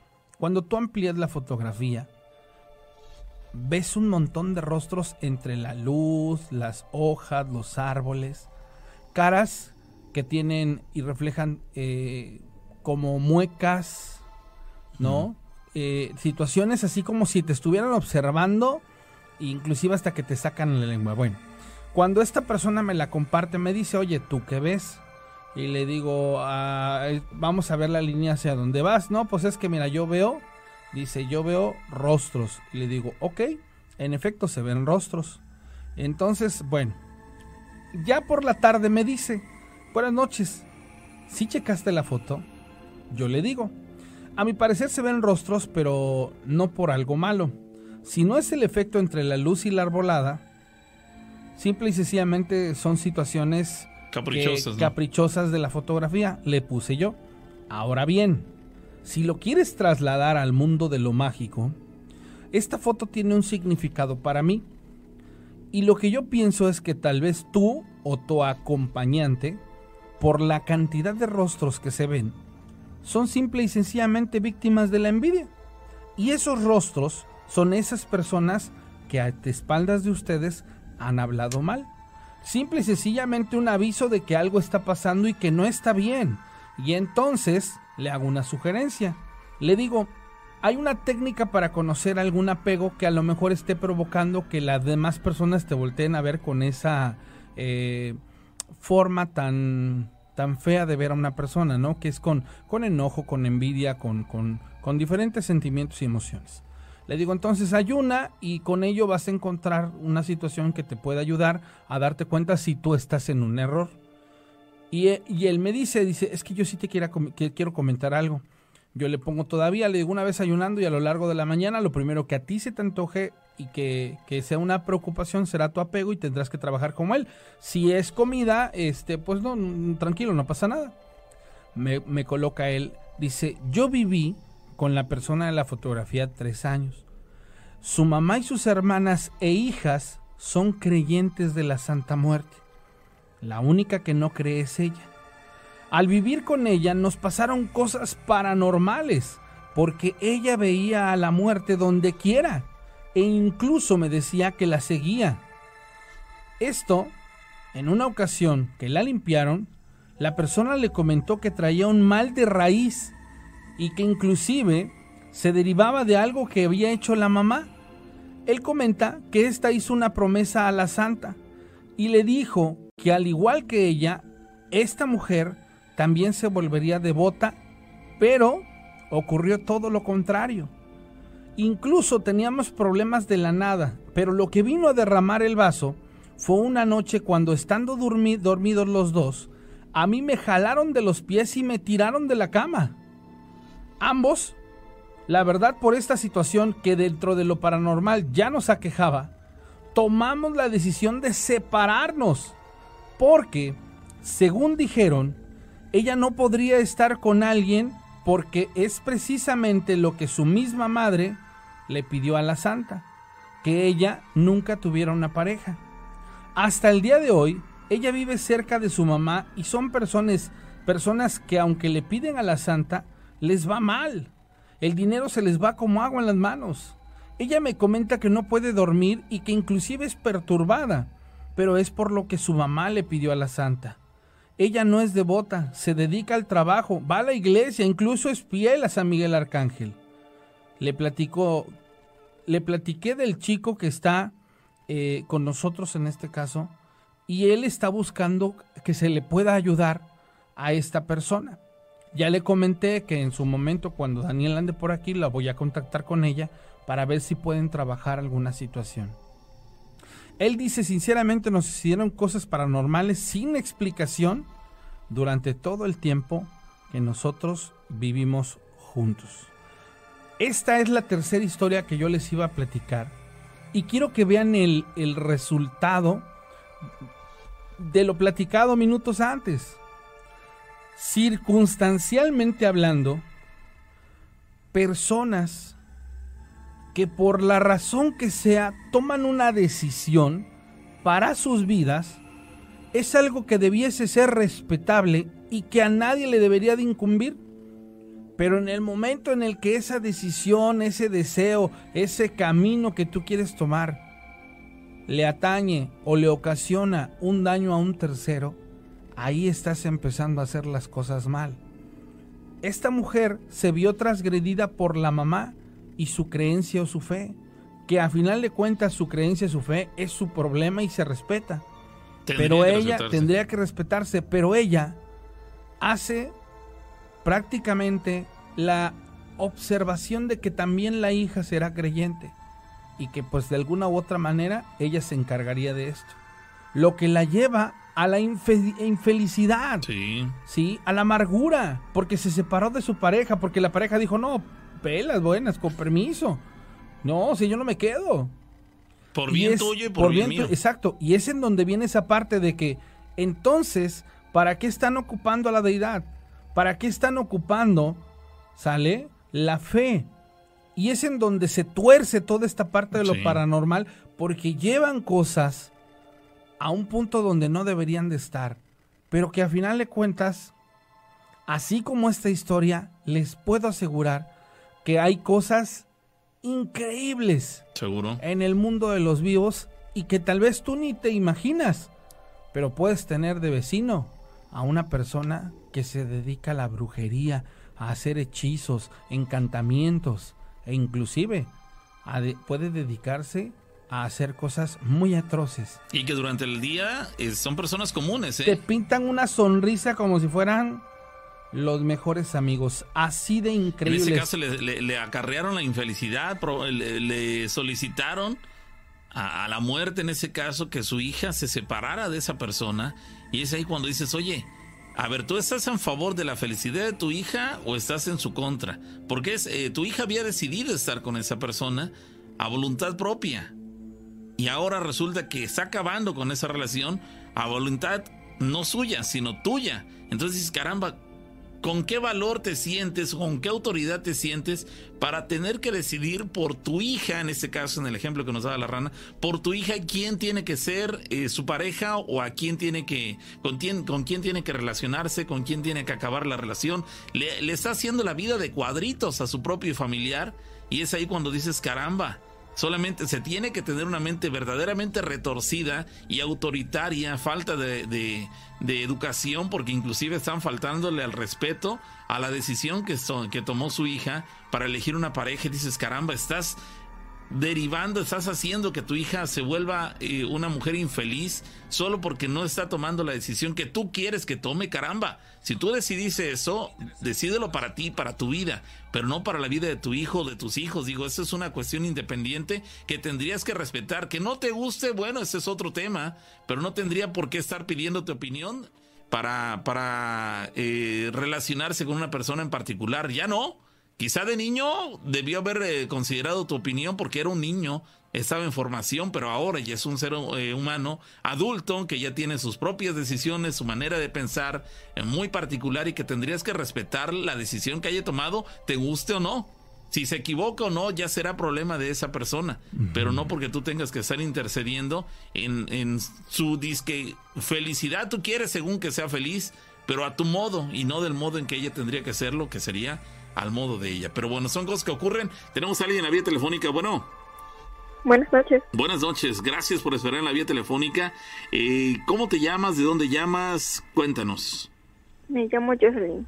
¿Yasmín? Me llamo Jocelyn. Jocelyn, ¿de dónde Jocelyn? De Tuxpan. Hola Jocelyn, gracias por esperar en la vía telefónica. Eso que nos vas a platicar, ¿dónde y cuándo ocurrió? Aquí en mi casa el viernes. Apenas. O sea, va a cumplir ocho días. Una semana apenas. Sí. Ok, cuéntanos a qué hora era. Eran como las cuatro de la mañana. Ok, adelante, te escuchamos. Aquí.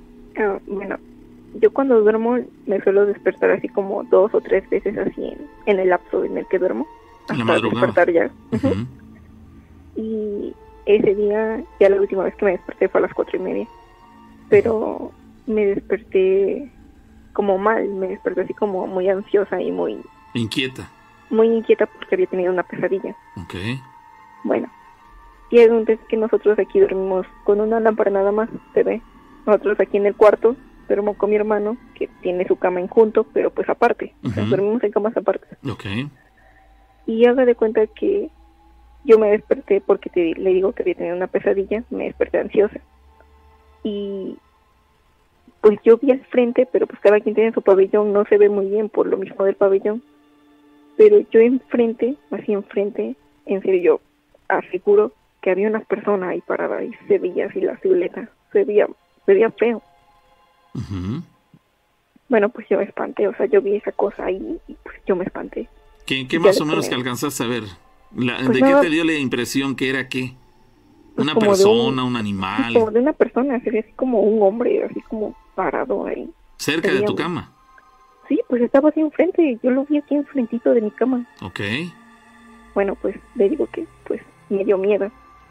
Y yo no le quité la vista a esa cosa, pero le comencé a decir a mi hermano, le comencé a decir, Michelle, Michelle. Y Michelle me dijo, ¿qué pasó? Y digo, yo le dije, ¿estás despierto? Y me dice, sí, ¿por qué? Y le digo, ¿te puedes pasar aquí a mi cama? Y ya no me contestó, se quedó callado, no me dijo nada. Y en ese lapso que pues yo volví a ver a su cama y regresé, pues ya no había nada. Pues me arrepié de valor y salí de mi pabellón y me pasé al suyo. Y mi hermano estaba bien dormido y le lo comienzo a menear. Le digo, ¿por qué me contestas si te vuelves a dormir? Y dice, yo no te contesté, me acabo de despertar. Y pues ahí sí me dio más miedo. Claro. Ah, caray. Digo, porque él me contestó. ¿A ti te queda claro que él te contestó? Sí, yo escuché su voz. ¿Fue su voz? ¿Y qué te dijo? Me dijo sí, ¿por qué? O sea, yo le pregunté que si estaba despierto y él te me dijo sí, ¿por qué? ¿por qué? Y yo me quedé cara de, ay, me dio, me dio mucho miedo porque fue creo que 30, 31, algo así. No, no te, no había la posibilidad de que, de que en realidad él te hubiera contestado y se hubiera vuelto a dormir enseguida. ¿Y no, lo recordara? Pues no creo, porque se escuchó su voz así súper clarita, así. O sea, no se, no se escuchó así como cuando te despiertas. Y, Estás medio dormido. Y hablas así medio dormido. Te contestó como si ya tuviera algunos minutos despierto. Sí, se escuchó así, así súper clarito. Yo lo escuché así súper clarito. Caramba. Pues, sí me dio mucho miedo. Sí, por supuesto. Mi abuelita, mi bisabuelita, que ya falleció, hace pues mucho tiempo cuando yo estaba chica, me contaba historias y así, ¿no? Y me decía que en lo que es las partes de los días de muertos había personas que se les aparecían las almas almas benditas, almas algo, algo así, las almas almas benditas del purgatorio. No me acuerdo. Sí, así les, llaman las, así les llaman las, las ánimas benditas del purgatorio, les dicen. Ándale. Bueno, mi abuelita decía que eso, cuando se aparece el Día de Muertos, si se le aparece a una persona, es porque al otro año se va a morir. Eso es lo que mi abuelita me decía y pues a mí me dio mucho miedo y yo dije, ay no, ya me voy a morir.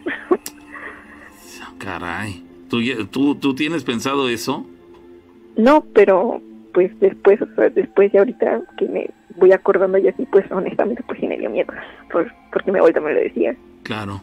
Sí, mira, aquí hay dos opciones. Pues, si quieres tomarlo desde por ese lado, pues sí empieza a sugestionarte y que, seguramente el, temor y el estrés van a hacer que, que, efectivamente la, esta situación se cumpla. O bien lo tomas como una parte anécdota, anecdótica en la cual dices, bueno, coincidió, pero caramba, ¿no es la primera vez que te ocurre algo paranormal así? No, por eso no lo tomé tan mal, porque aquí en mi casa de por sí espantan y de hecho la que más espantan es a mí. Caramba, pues esa es la parte que sí más, más te debe preocupar un poco, porque en ese caso viste esa figura ahí, le, le quitaste la mirada un segundo en lo que volteaste hacia la cama de tu hermano y cuando regresaste la mirada ya no estaba. Después tu hermano te contesta y bueno, no te queda otra alternativa más que cruzarte rápidamente hacia su cama y, y ese, arroparte ahí junto con él, pero caramba, que debe ser muy angustiante para ti haber tenido que vivir esa experiencia en la soledad de la madrugada, digamos, y aunque entre comillas estaba siendo acompañada por tu hermano, en realidad estaba sola porque él estaba dormido y es como, como si no hubiera estado, ¿no? Sí, de hecho sí fue como un poquito, pues, raro, ¿no? Pero pues sí, después pues ya me calmé. Claro. ¿Y le puedo contar otras cosas? Sí, adelante. Ah, yo luego escucho mucho que ustedes hablan sobre los sueños lúcidos y ese tipo de cosas. ¿Sobre los qué? Los sueños lúcidos. Bueno, pues yo tengo esos sueños. ¿Sueños sucios? Lúcidos. ¿Perdón? Los sueños lúcidos. Lúcidos, a ver, cuéntanos. Bueno, pues yo luego escucho que hablan sobre eso, que las personas se pueden, no sé, pueden controlar sus sueños y cosas así. Pero dicen que tienen que hacer cosas como escribirlos o cosas así para que se puedan hacer. Pues yo no, yo desde que tengo recuerdo y que yo recuerde, desde los 11 años lo puedo hacer y puedo, me puedo despertar de un sueño, o sea, supongo usted que le digo que pues yo me despierto así cada cierto tiempo Supongo que pues yo estoy soñando y me despierto, pero el sueño me interesó. Pues me acuesto, no sé si me concentro, no tengo idea, pero vuelvo a reiniciar ese sueño.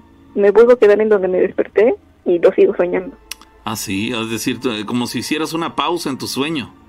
Ándale, por así decirlo. Y lo reanudas. ¿Y, y, recuerdas a detalle lo que soñaste? Porque hay personas como en mi caso que me atrevo de repente a decir que yo no sueño, pero me parece que creo que sí sueño. El problema es de que se me olvida lo que soñé. Ya para cuando despierto, tengo pequeños ahí resquicios de lo que soñé, pero prácticamente nada. Entonces, por ese lado no sé si sea bueno o malo el no acordarte de los sueños. Digo, Mm, desafortunadamente cuando sea un sueño bueno, este, voy a tener la mala este, noticia de que no lo voy a recordar y, y, va a ser desagradable no acordarme de algo padre. Pero también voy a tener la ventaja de que cuando sea algo malo, pues por el mismo motivo de que no me acuerdo de, de los detalles malos del sueño, pues voy a estar tranquilo porque dices, caramba, no voy a tener que estarlo recordando a cada rato a lo largo del día porque no lo, no lo guardé en mi memoria. Entonces eso es una, una postura. La otra es la que tú tienes, que estás soñando algo, puede ser bueno o malo, pero puedes hacer una pausa, despertar y después vuelves a dormirte y continúas el sueño. Sí. Eso es algo muy eh, difícil. Yo te puedo contar que todos soñamos una cosa, despertamos y ay, cómo vuelves a soñar y ya sueñas. Y es otra cosa, ¿no? O algo similar, pero no lo mismo. sí, en el caso de ella afirma que, que continúa el sueño, como, si, le pusiera pausa, voy al baño, regreso, no. Exactamente, sí, sí. Ahora, sueños, que estos sueños en los que ocurre eso de que es como si pusieras una pausa, ¿es en sueños buenos o, en pesadillas o, o, por igual o cómo es el asunto? Eh, pues la mayoría siempre es en sueños buenos. De hecho, yo así que recuerde, no, no he tenido muchas pesadillas que digamos. Y le digo que, así que yo recuerde, así que yo recuerde que yo lo tengo, como desde los 11 años, porque el último recuerdo, así el último, el último que yo recuerdo, o el primero, por así decirlo, fue cuando mi abuelita falleció, mi bisabuelita falleció, y ya me di cuenta de que yo soñé con ella. ¿Antes de que muriera? no, ya, ya, había muerto. Ok, ¿y qué tiempo había eh, pasado de que murió a que soñaste con ella? Como cuatro meses. Ajá, ¿y qué pasó en el sueño? Ya me conté de que, ah, le digo que yo tenía 11 años. Pues yo soñé así normal. Soñé que, de hecho todavía me acuerdo del sueño, me acuerdo completamente de todo. ¿Ah, sí? Sí, me acuerdo de todo. Ya me conté de que, pues yo soñé. Y como a mitad del sueño, me desperté y yo me volví a acostar y reanudé todo ese sueño y lo terminé como si nada. Pues sí, es una... Eh, ¿Y esa habilidad la has tenido siempre o, o, fue a partir de los 11 años? Uh, le digo que pues yo que recuerdo desde los 11 años, no sé si tiene más tiempo. Yo recuerdo desde los 11 años porque pues al menos ese sueño pues fue muy agradable para mí, ¿no? Claro, sí, porque a tu abuela ya fallecida la volviste a ver en tu sueño. Sí y de igual manera de que puedo tener sueños normales y puedo tener pues los sueños que, que yo quiero.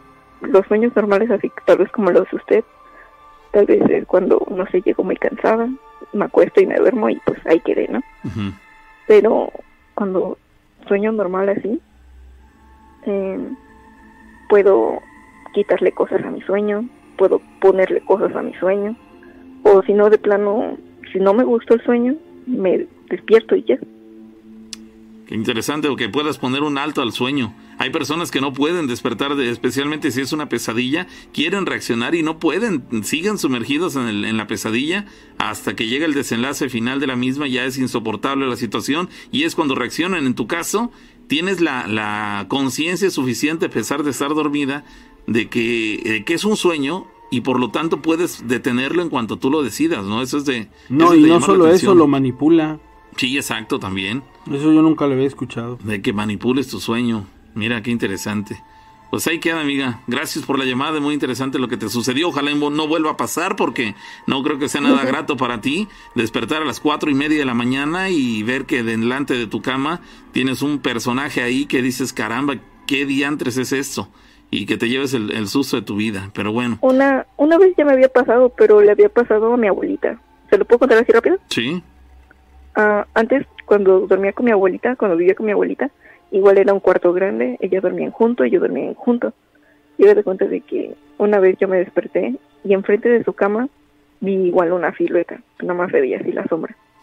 Pero pues a mí me dio miedo, o sea, yo estaba más chica, igual tenía como 11 años.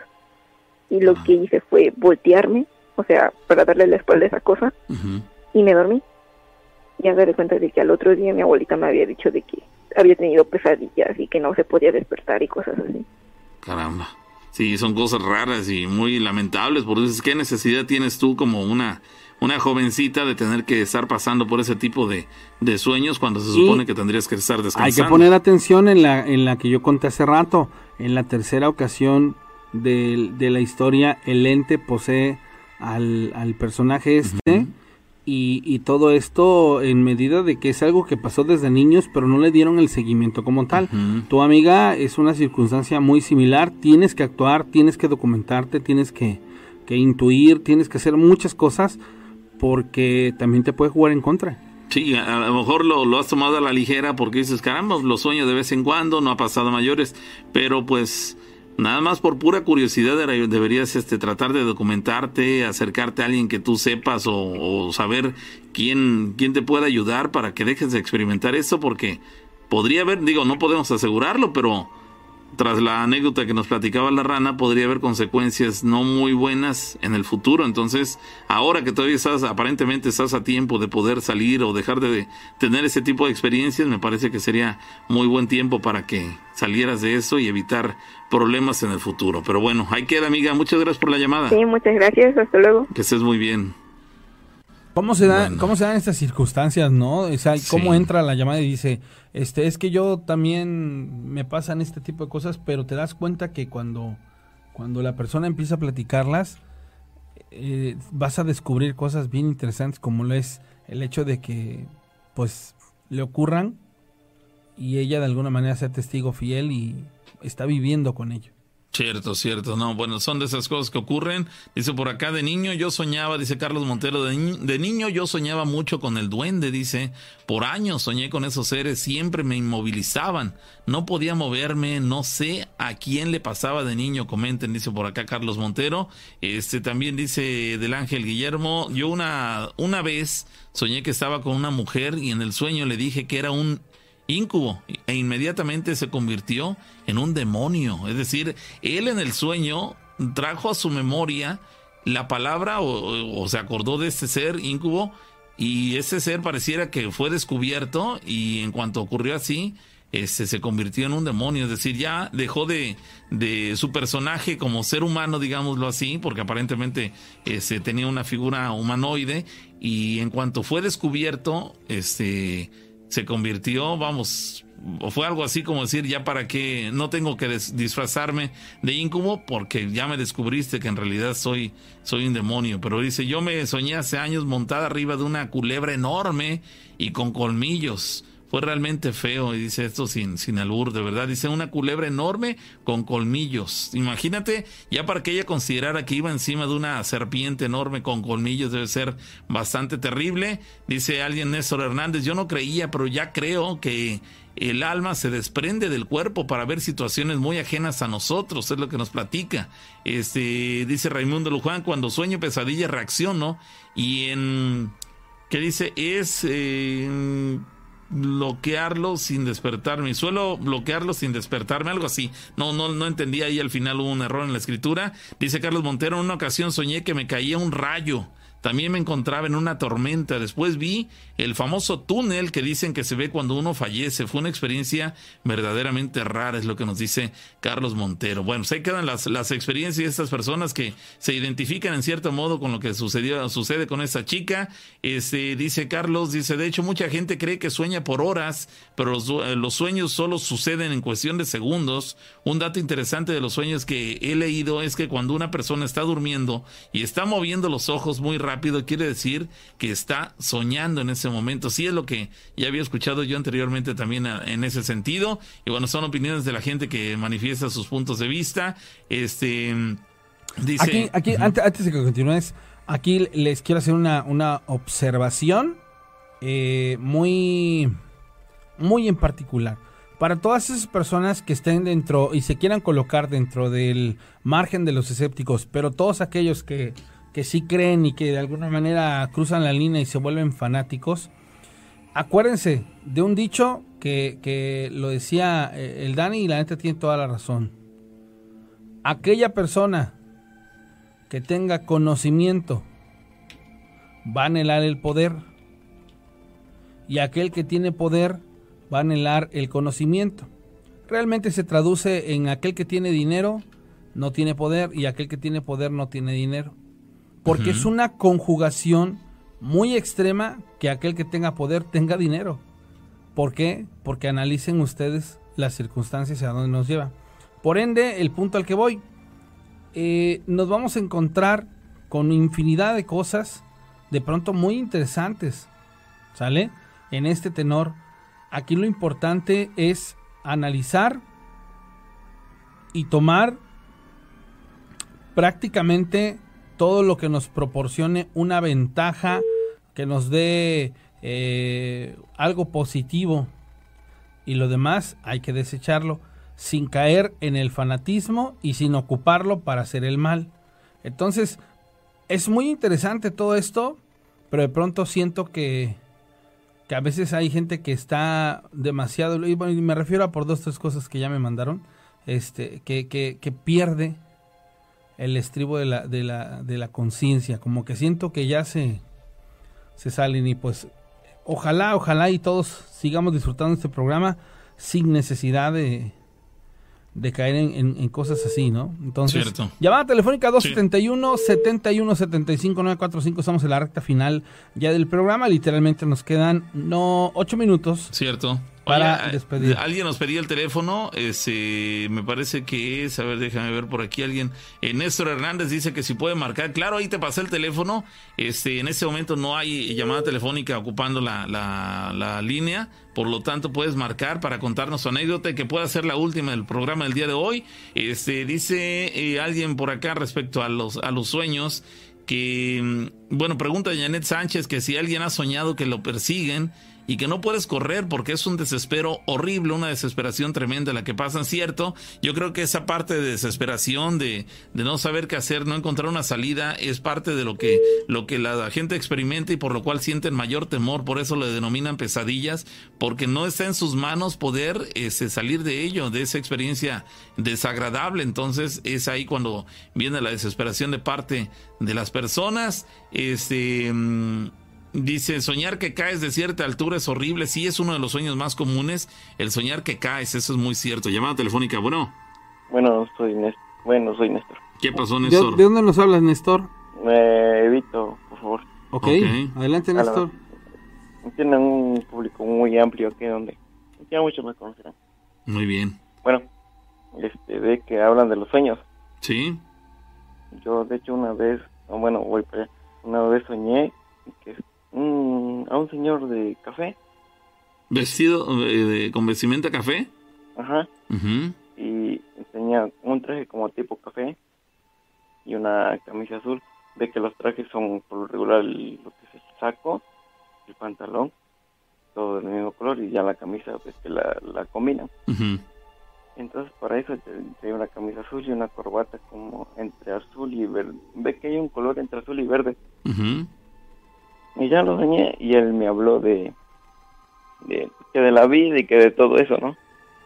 Entonces para eso yo tuve una ex bueno, una exnovia que para eso, para su abuelo siempre me llamaba a mí. O sea, el abuelo de ella siempre me hablaba a mí que este que ven a comer o, o venimos a platicar y todo eso. Bueno, ya pasó. Entonces tuve este sueño pero lo soñé así, que él llegó a mi casa y me platicó y todo eso. Y yo desperté el otro día muy inquieto. Digo, ¿por qué soñaré yo a ese señor, no? Y para eso este me quedé muy inquieto. Entonces le eh, fue un, sueño que te deja inquieto. Llegué al trabajo y le platiqué a alguien de confianza. Digo, fíjate que soñé esto y no sé por qué este sueño me tiene muy inquieto. Entonces, le con su mamá de mi exnovia es mucha confianza. no sé por qué se me ocurrió mandarle un mensaje y a su, a su mamá de mi exnovia. Le digo, es que, doña, yo tuve este sueño que así y así. Dice, ahora, ¿y cómo soñaste? Le digo, no, pues la verdad yo le daba yo la mano al Señor, pero el Señor no me, como yo a la hora que le, así que para saludar, le daba yo la mano, el Señor como que se alejaba, porque dice que le dolía mucho las manos. Y en el sueño me pedía una silla, porque se sentía muy cansado. Y yo en mi sueño se la, se la daba yo, le digo, pues siéntese, Señor. Y su mamá me decía, no me lo vas a creer. Digo, ¿pero qué? Dice, Don Man, dice, pero está muy, sé que ya estaba para, como agonizando, ¿no? ¿Quién estaba agonizando? El, el, así que su abuelo, de la que era, de la que es mi ex. En la realidad. Ajá. por eso fue con la señora, me dijo, no me lo vas a creer, pero el señor está agonizando. ¿Por qué, supuso, ¿Por qué supuso que lo que tú habías soñado, el hombre que tú habías visto en tu sueño, era este, su familiar? Porque voy para, voy para allá. Porque dice que cuando él estaba agonizando, en momentos despertaba y pedía agua. Eh, un poquito de agua. Ya, la, ya las personas que lo estaban prácticamente cuidando para que ya falleciera, decían, pero ¿por qué quiere agua? Es que yo me voy a caminar. Dice, tengo mucha gente que visitar. Y, y fue cuando, cuando vi el mensaje ese, yo me quedé así, ¿en serio? Y dice, sí. Y es que me revele mis piernas y mis manos. Y el señor se, y bueno, la, la señora que estaba escribiendo se quedaba con cara de, bueno, no, no, no la vi, pero pues yo supuse por los, los emoticones que se quedaba con cara sorprendida. Porque decía, bueno, ella me decía, hijo, bueno, me dice, hijo, hijo, te lo juro, que el Señor me dice que no quiere que le agarren sus manos ni sus piernas, porque él está muy cansado. Y yo en mi, en mi sueño, lo, lo, él me decía, estoy cansado, ya me, estoy despidiendo y... Y que no le agarrara las manos, ¿no? Sí, y que no le agarrara la mano. Y yo en mi sueño le quería yo dar la mano y él me decía, no, no, no, espérate, espérate, mejor no, no mejor me siento. Sí, eh, eh, vamos, esta, ese punto del que estás hablando es clave como para considerar que el hombre que tú tuviste en tu sueño era el mismo hombre que estaba agonizando en la vida real. Esa, eh, bueno, voy para allá, porque es, es abuelo de ella y fue del señor que siempre me trató bien ahí en su familia de ella. O sea, mm, yo llegaba yo y él me decía, así me decía bebecito, ah, me decía bebecito, pásale este, un café o algo fue el Señor que siempre me brindó el apoyo. ¿El hombre que estaba agonizando? Sí, y yo no sabía yo eso. Pero no era el mismo que tú veías en tu sueño. No, porque yo lo veí, ah, bueno, yo lo veí con un traje, con una, un saco café, un pantalón café y una camisa entre azul y verde, no en un color así. Pero no le veías el rostro. Bueno, yo no sabía yo que él estaba agonizando. Pero sí le veías el rostro. No, no, en, mi sueño nunca se lo vi el rostro. Ok. Y ya cuando lo sepultaron, yo, yo, yo me enteré ya después, como cuatro días, como cuatro o cinco días que lo sepultaron. Yo me enteré y ya le pregunté a la señora, le digo, no es que la verdad sí, no lo vas a creer, pero lo sepultamos con la, con la ropa que murió. Fue una camisa tipo café, un pantalón, un pantalón también café y pero saco un, el, el señor tenía un suéter café que le gustaba mucho. Y a lo mejor digo fue mi subconsciente pero es mucha coincidencia saber que no, le gustaba que le tocaran las manos sí claro. le, sepultaron con un, una sudadera tipo café bueno como un chalequito tipo café de los que usaban antes los señores. Sí, lo, lo sepultaron con una vestimenta muy similar a como tú lo viste en tu sueño. Ándale.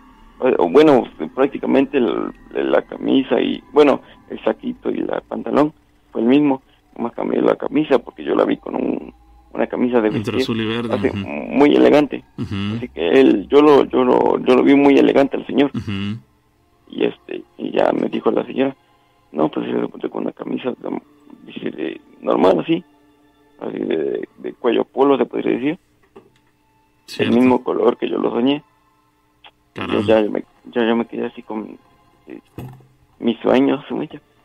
mucha coincidencia para... El subconsciente hace un trabajo fenomenal. Sí. y, yo, y, yo también lo trabajé conmigo, el subconsciente, pero yo no, yo no sabía yo que el Señor estaba organizando, yo me enteré hasta después. Sí, claro. Sí, pero fue una revelación en la que tú tuviste sin entenderla, porque no le viste el rostro nunca, pero ya, pasado, ya pasado el tiempo, ya después de enterado de la situación, ya concluiste que era esa persona, ¿no? Pues sí, porque en mi sueño nunca le vi el, rostro. Claro. Yo nomás me acuerdo que me dije que me lo presentó. O sea, en mi sueño se presentaba como un desconocido. Me lo presentaban y le daba yo la mano. y me decía el señor, y me decía, no, no, no me toque la mano porque me duele mucho. Y me siento muy cansado. Y él se sentaba y ya me platicaba cosas así, de, de que le ganas a la vida y este, bueno, ve, lo típico, ¿no? Sí, claro. Y, ya, y ya después me enteré que, que agonizó y falleció. Y así como un vestido, así como lo soñé, digo, son de las... Por eso yo digo que la verdad a veces hay sueños que te llevan, te llevan a ver más realidad de la que hay. Sí, es cierto. Pues ahí queda, amigo, muy interesante. Gracias por compartirlo. Sí, hasta luego. Que estés muy bien. Dice, dice Atenea Fernanda en el chat, dice, yo hace años de mi segundo hijo, todo mi embarazo, dice ella, fui atacada por un hombre, el cual en sueños me hacía el amor y una ocasión, y una ocasión lo vi tenía cuernos y cola. Era un demonio. Llegué a pensar que mi hijo sería algo malo, qué sé yo, hasta que me alivié y dejé de soñar con él. Pero es la, la experiencia que nos comparte esta chica. Atenea dice, porque todo mi embarazo así fue y lo peor que me gustaba. Dice, en el sueño me gustaba la situación y el otro día no tenía energía, me sentía verdaderamente cansada. Hay que analizar la fecha del nacimiento, hay que buscar en internet la correlación que pueda tener ese día con, con incubos este, hay que documentarnos un poquito más porque, ay, hijos, mano. o sea, entraba en una situación de placer literal con un, un, ser demoníaco, dice Silvia, dice, porque dice, bueno, le sugiere por acá que probablemente esta chica, la que era atacada mientras estaba embarazada por este ser demoníaco, este, que seguramente esta chica tenía su energía baja y este ser aprovechaba esa situación para, para atacarla. Eh, dice Silvia, dice, yo sufrí muchos años ataques de uno de uno de esos entes, nos dice, nos dice Silvia. Ojalá haya oportunidad en la próxima emisión, Silvia, de que nos platiques esa, esa situación que dices haber pasado, porque debe ser sumamente interesante y, ese, y, y para todos nos va a resultar atractivo, eh, bueno, que nos platiques esa situación que quiero pensar que afortunadamente ya dejaste ya en el pasado. Ya si, si es la Silvia que yo creo ya nos lo platicó en una emisión que tuvimos de este de de Incubus que hablamos acerca de eso, mm, salvo que sea otra persona, pero creo que es la misma. Es muy interesante esta parte. Señores, llegamos a la parte final, gracias. Próximo viernes hay más historias de miedo con la rana y el pavo. Pásenla bien, señores. Chao. Oigan, antes, antes de eso, este, chicos, por favor, yo les encargo a las personas que, que ya me escribieron por ahí de que estaban interés, que pusieron ahí en los comentarios que, que si sí van a, a, querer, porque acuérdense que yo tengo que meter un límite, perdón, tengo que meter un mínimo. Entonces, la verdad, pues yo sí me gustaría saber con quiénes sí contamos y quiénes sí van a querer las playeras para que me hagan por medio de un WhatsApp decir yo sí quiero, cuántas, tantas y bueno, para que yo la mecánica, porque acuérdense que, que se apremia ya la fecha y yo antes del 9 tengo que tener la cantidad. Entonces, para que por favor nos, nos hagan el super favor de indicarnos y pues qué chido que la banda quiera y apoyarnos, la banda de Estados Unidos que quiera patrocinar algunas playeras, hágalo, la verdad también va a ser algo muy chido. Y este, pues muchas gracias. Cierto, bueno, ahí queda, señores. Pásenla bien, nos saludamos la próxima emisión con más de las historias de miedo.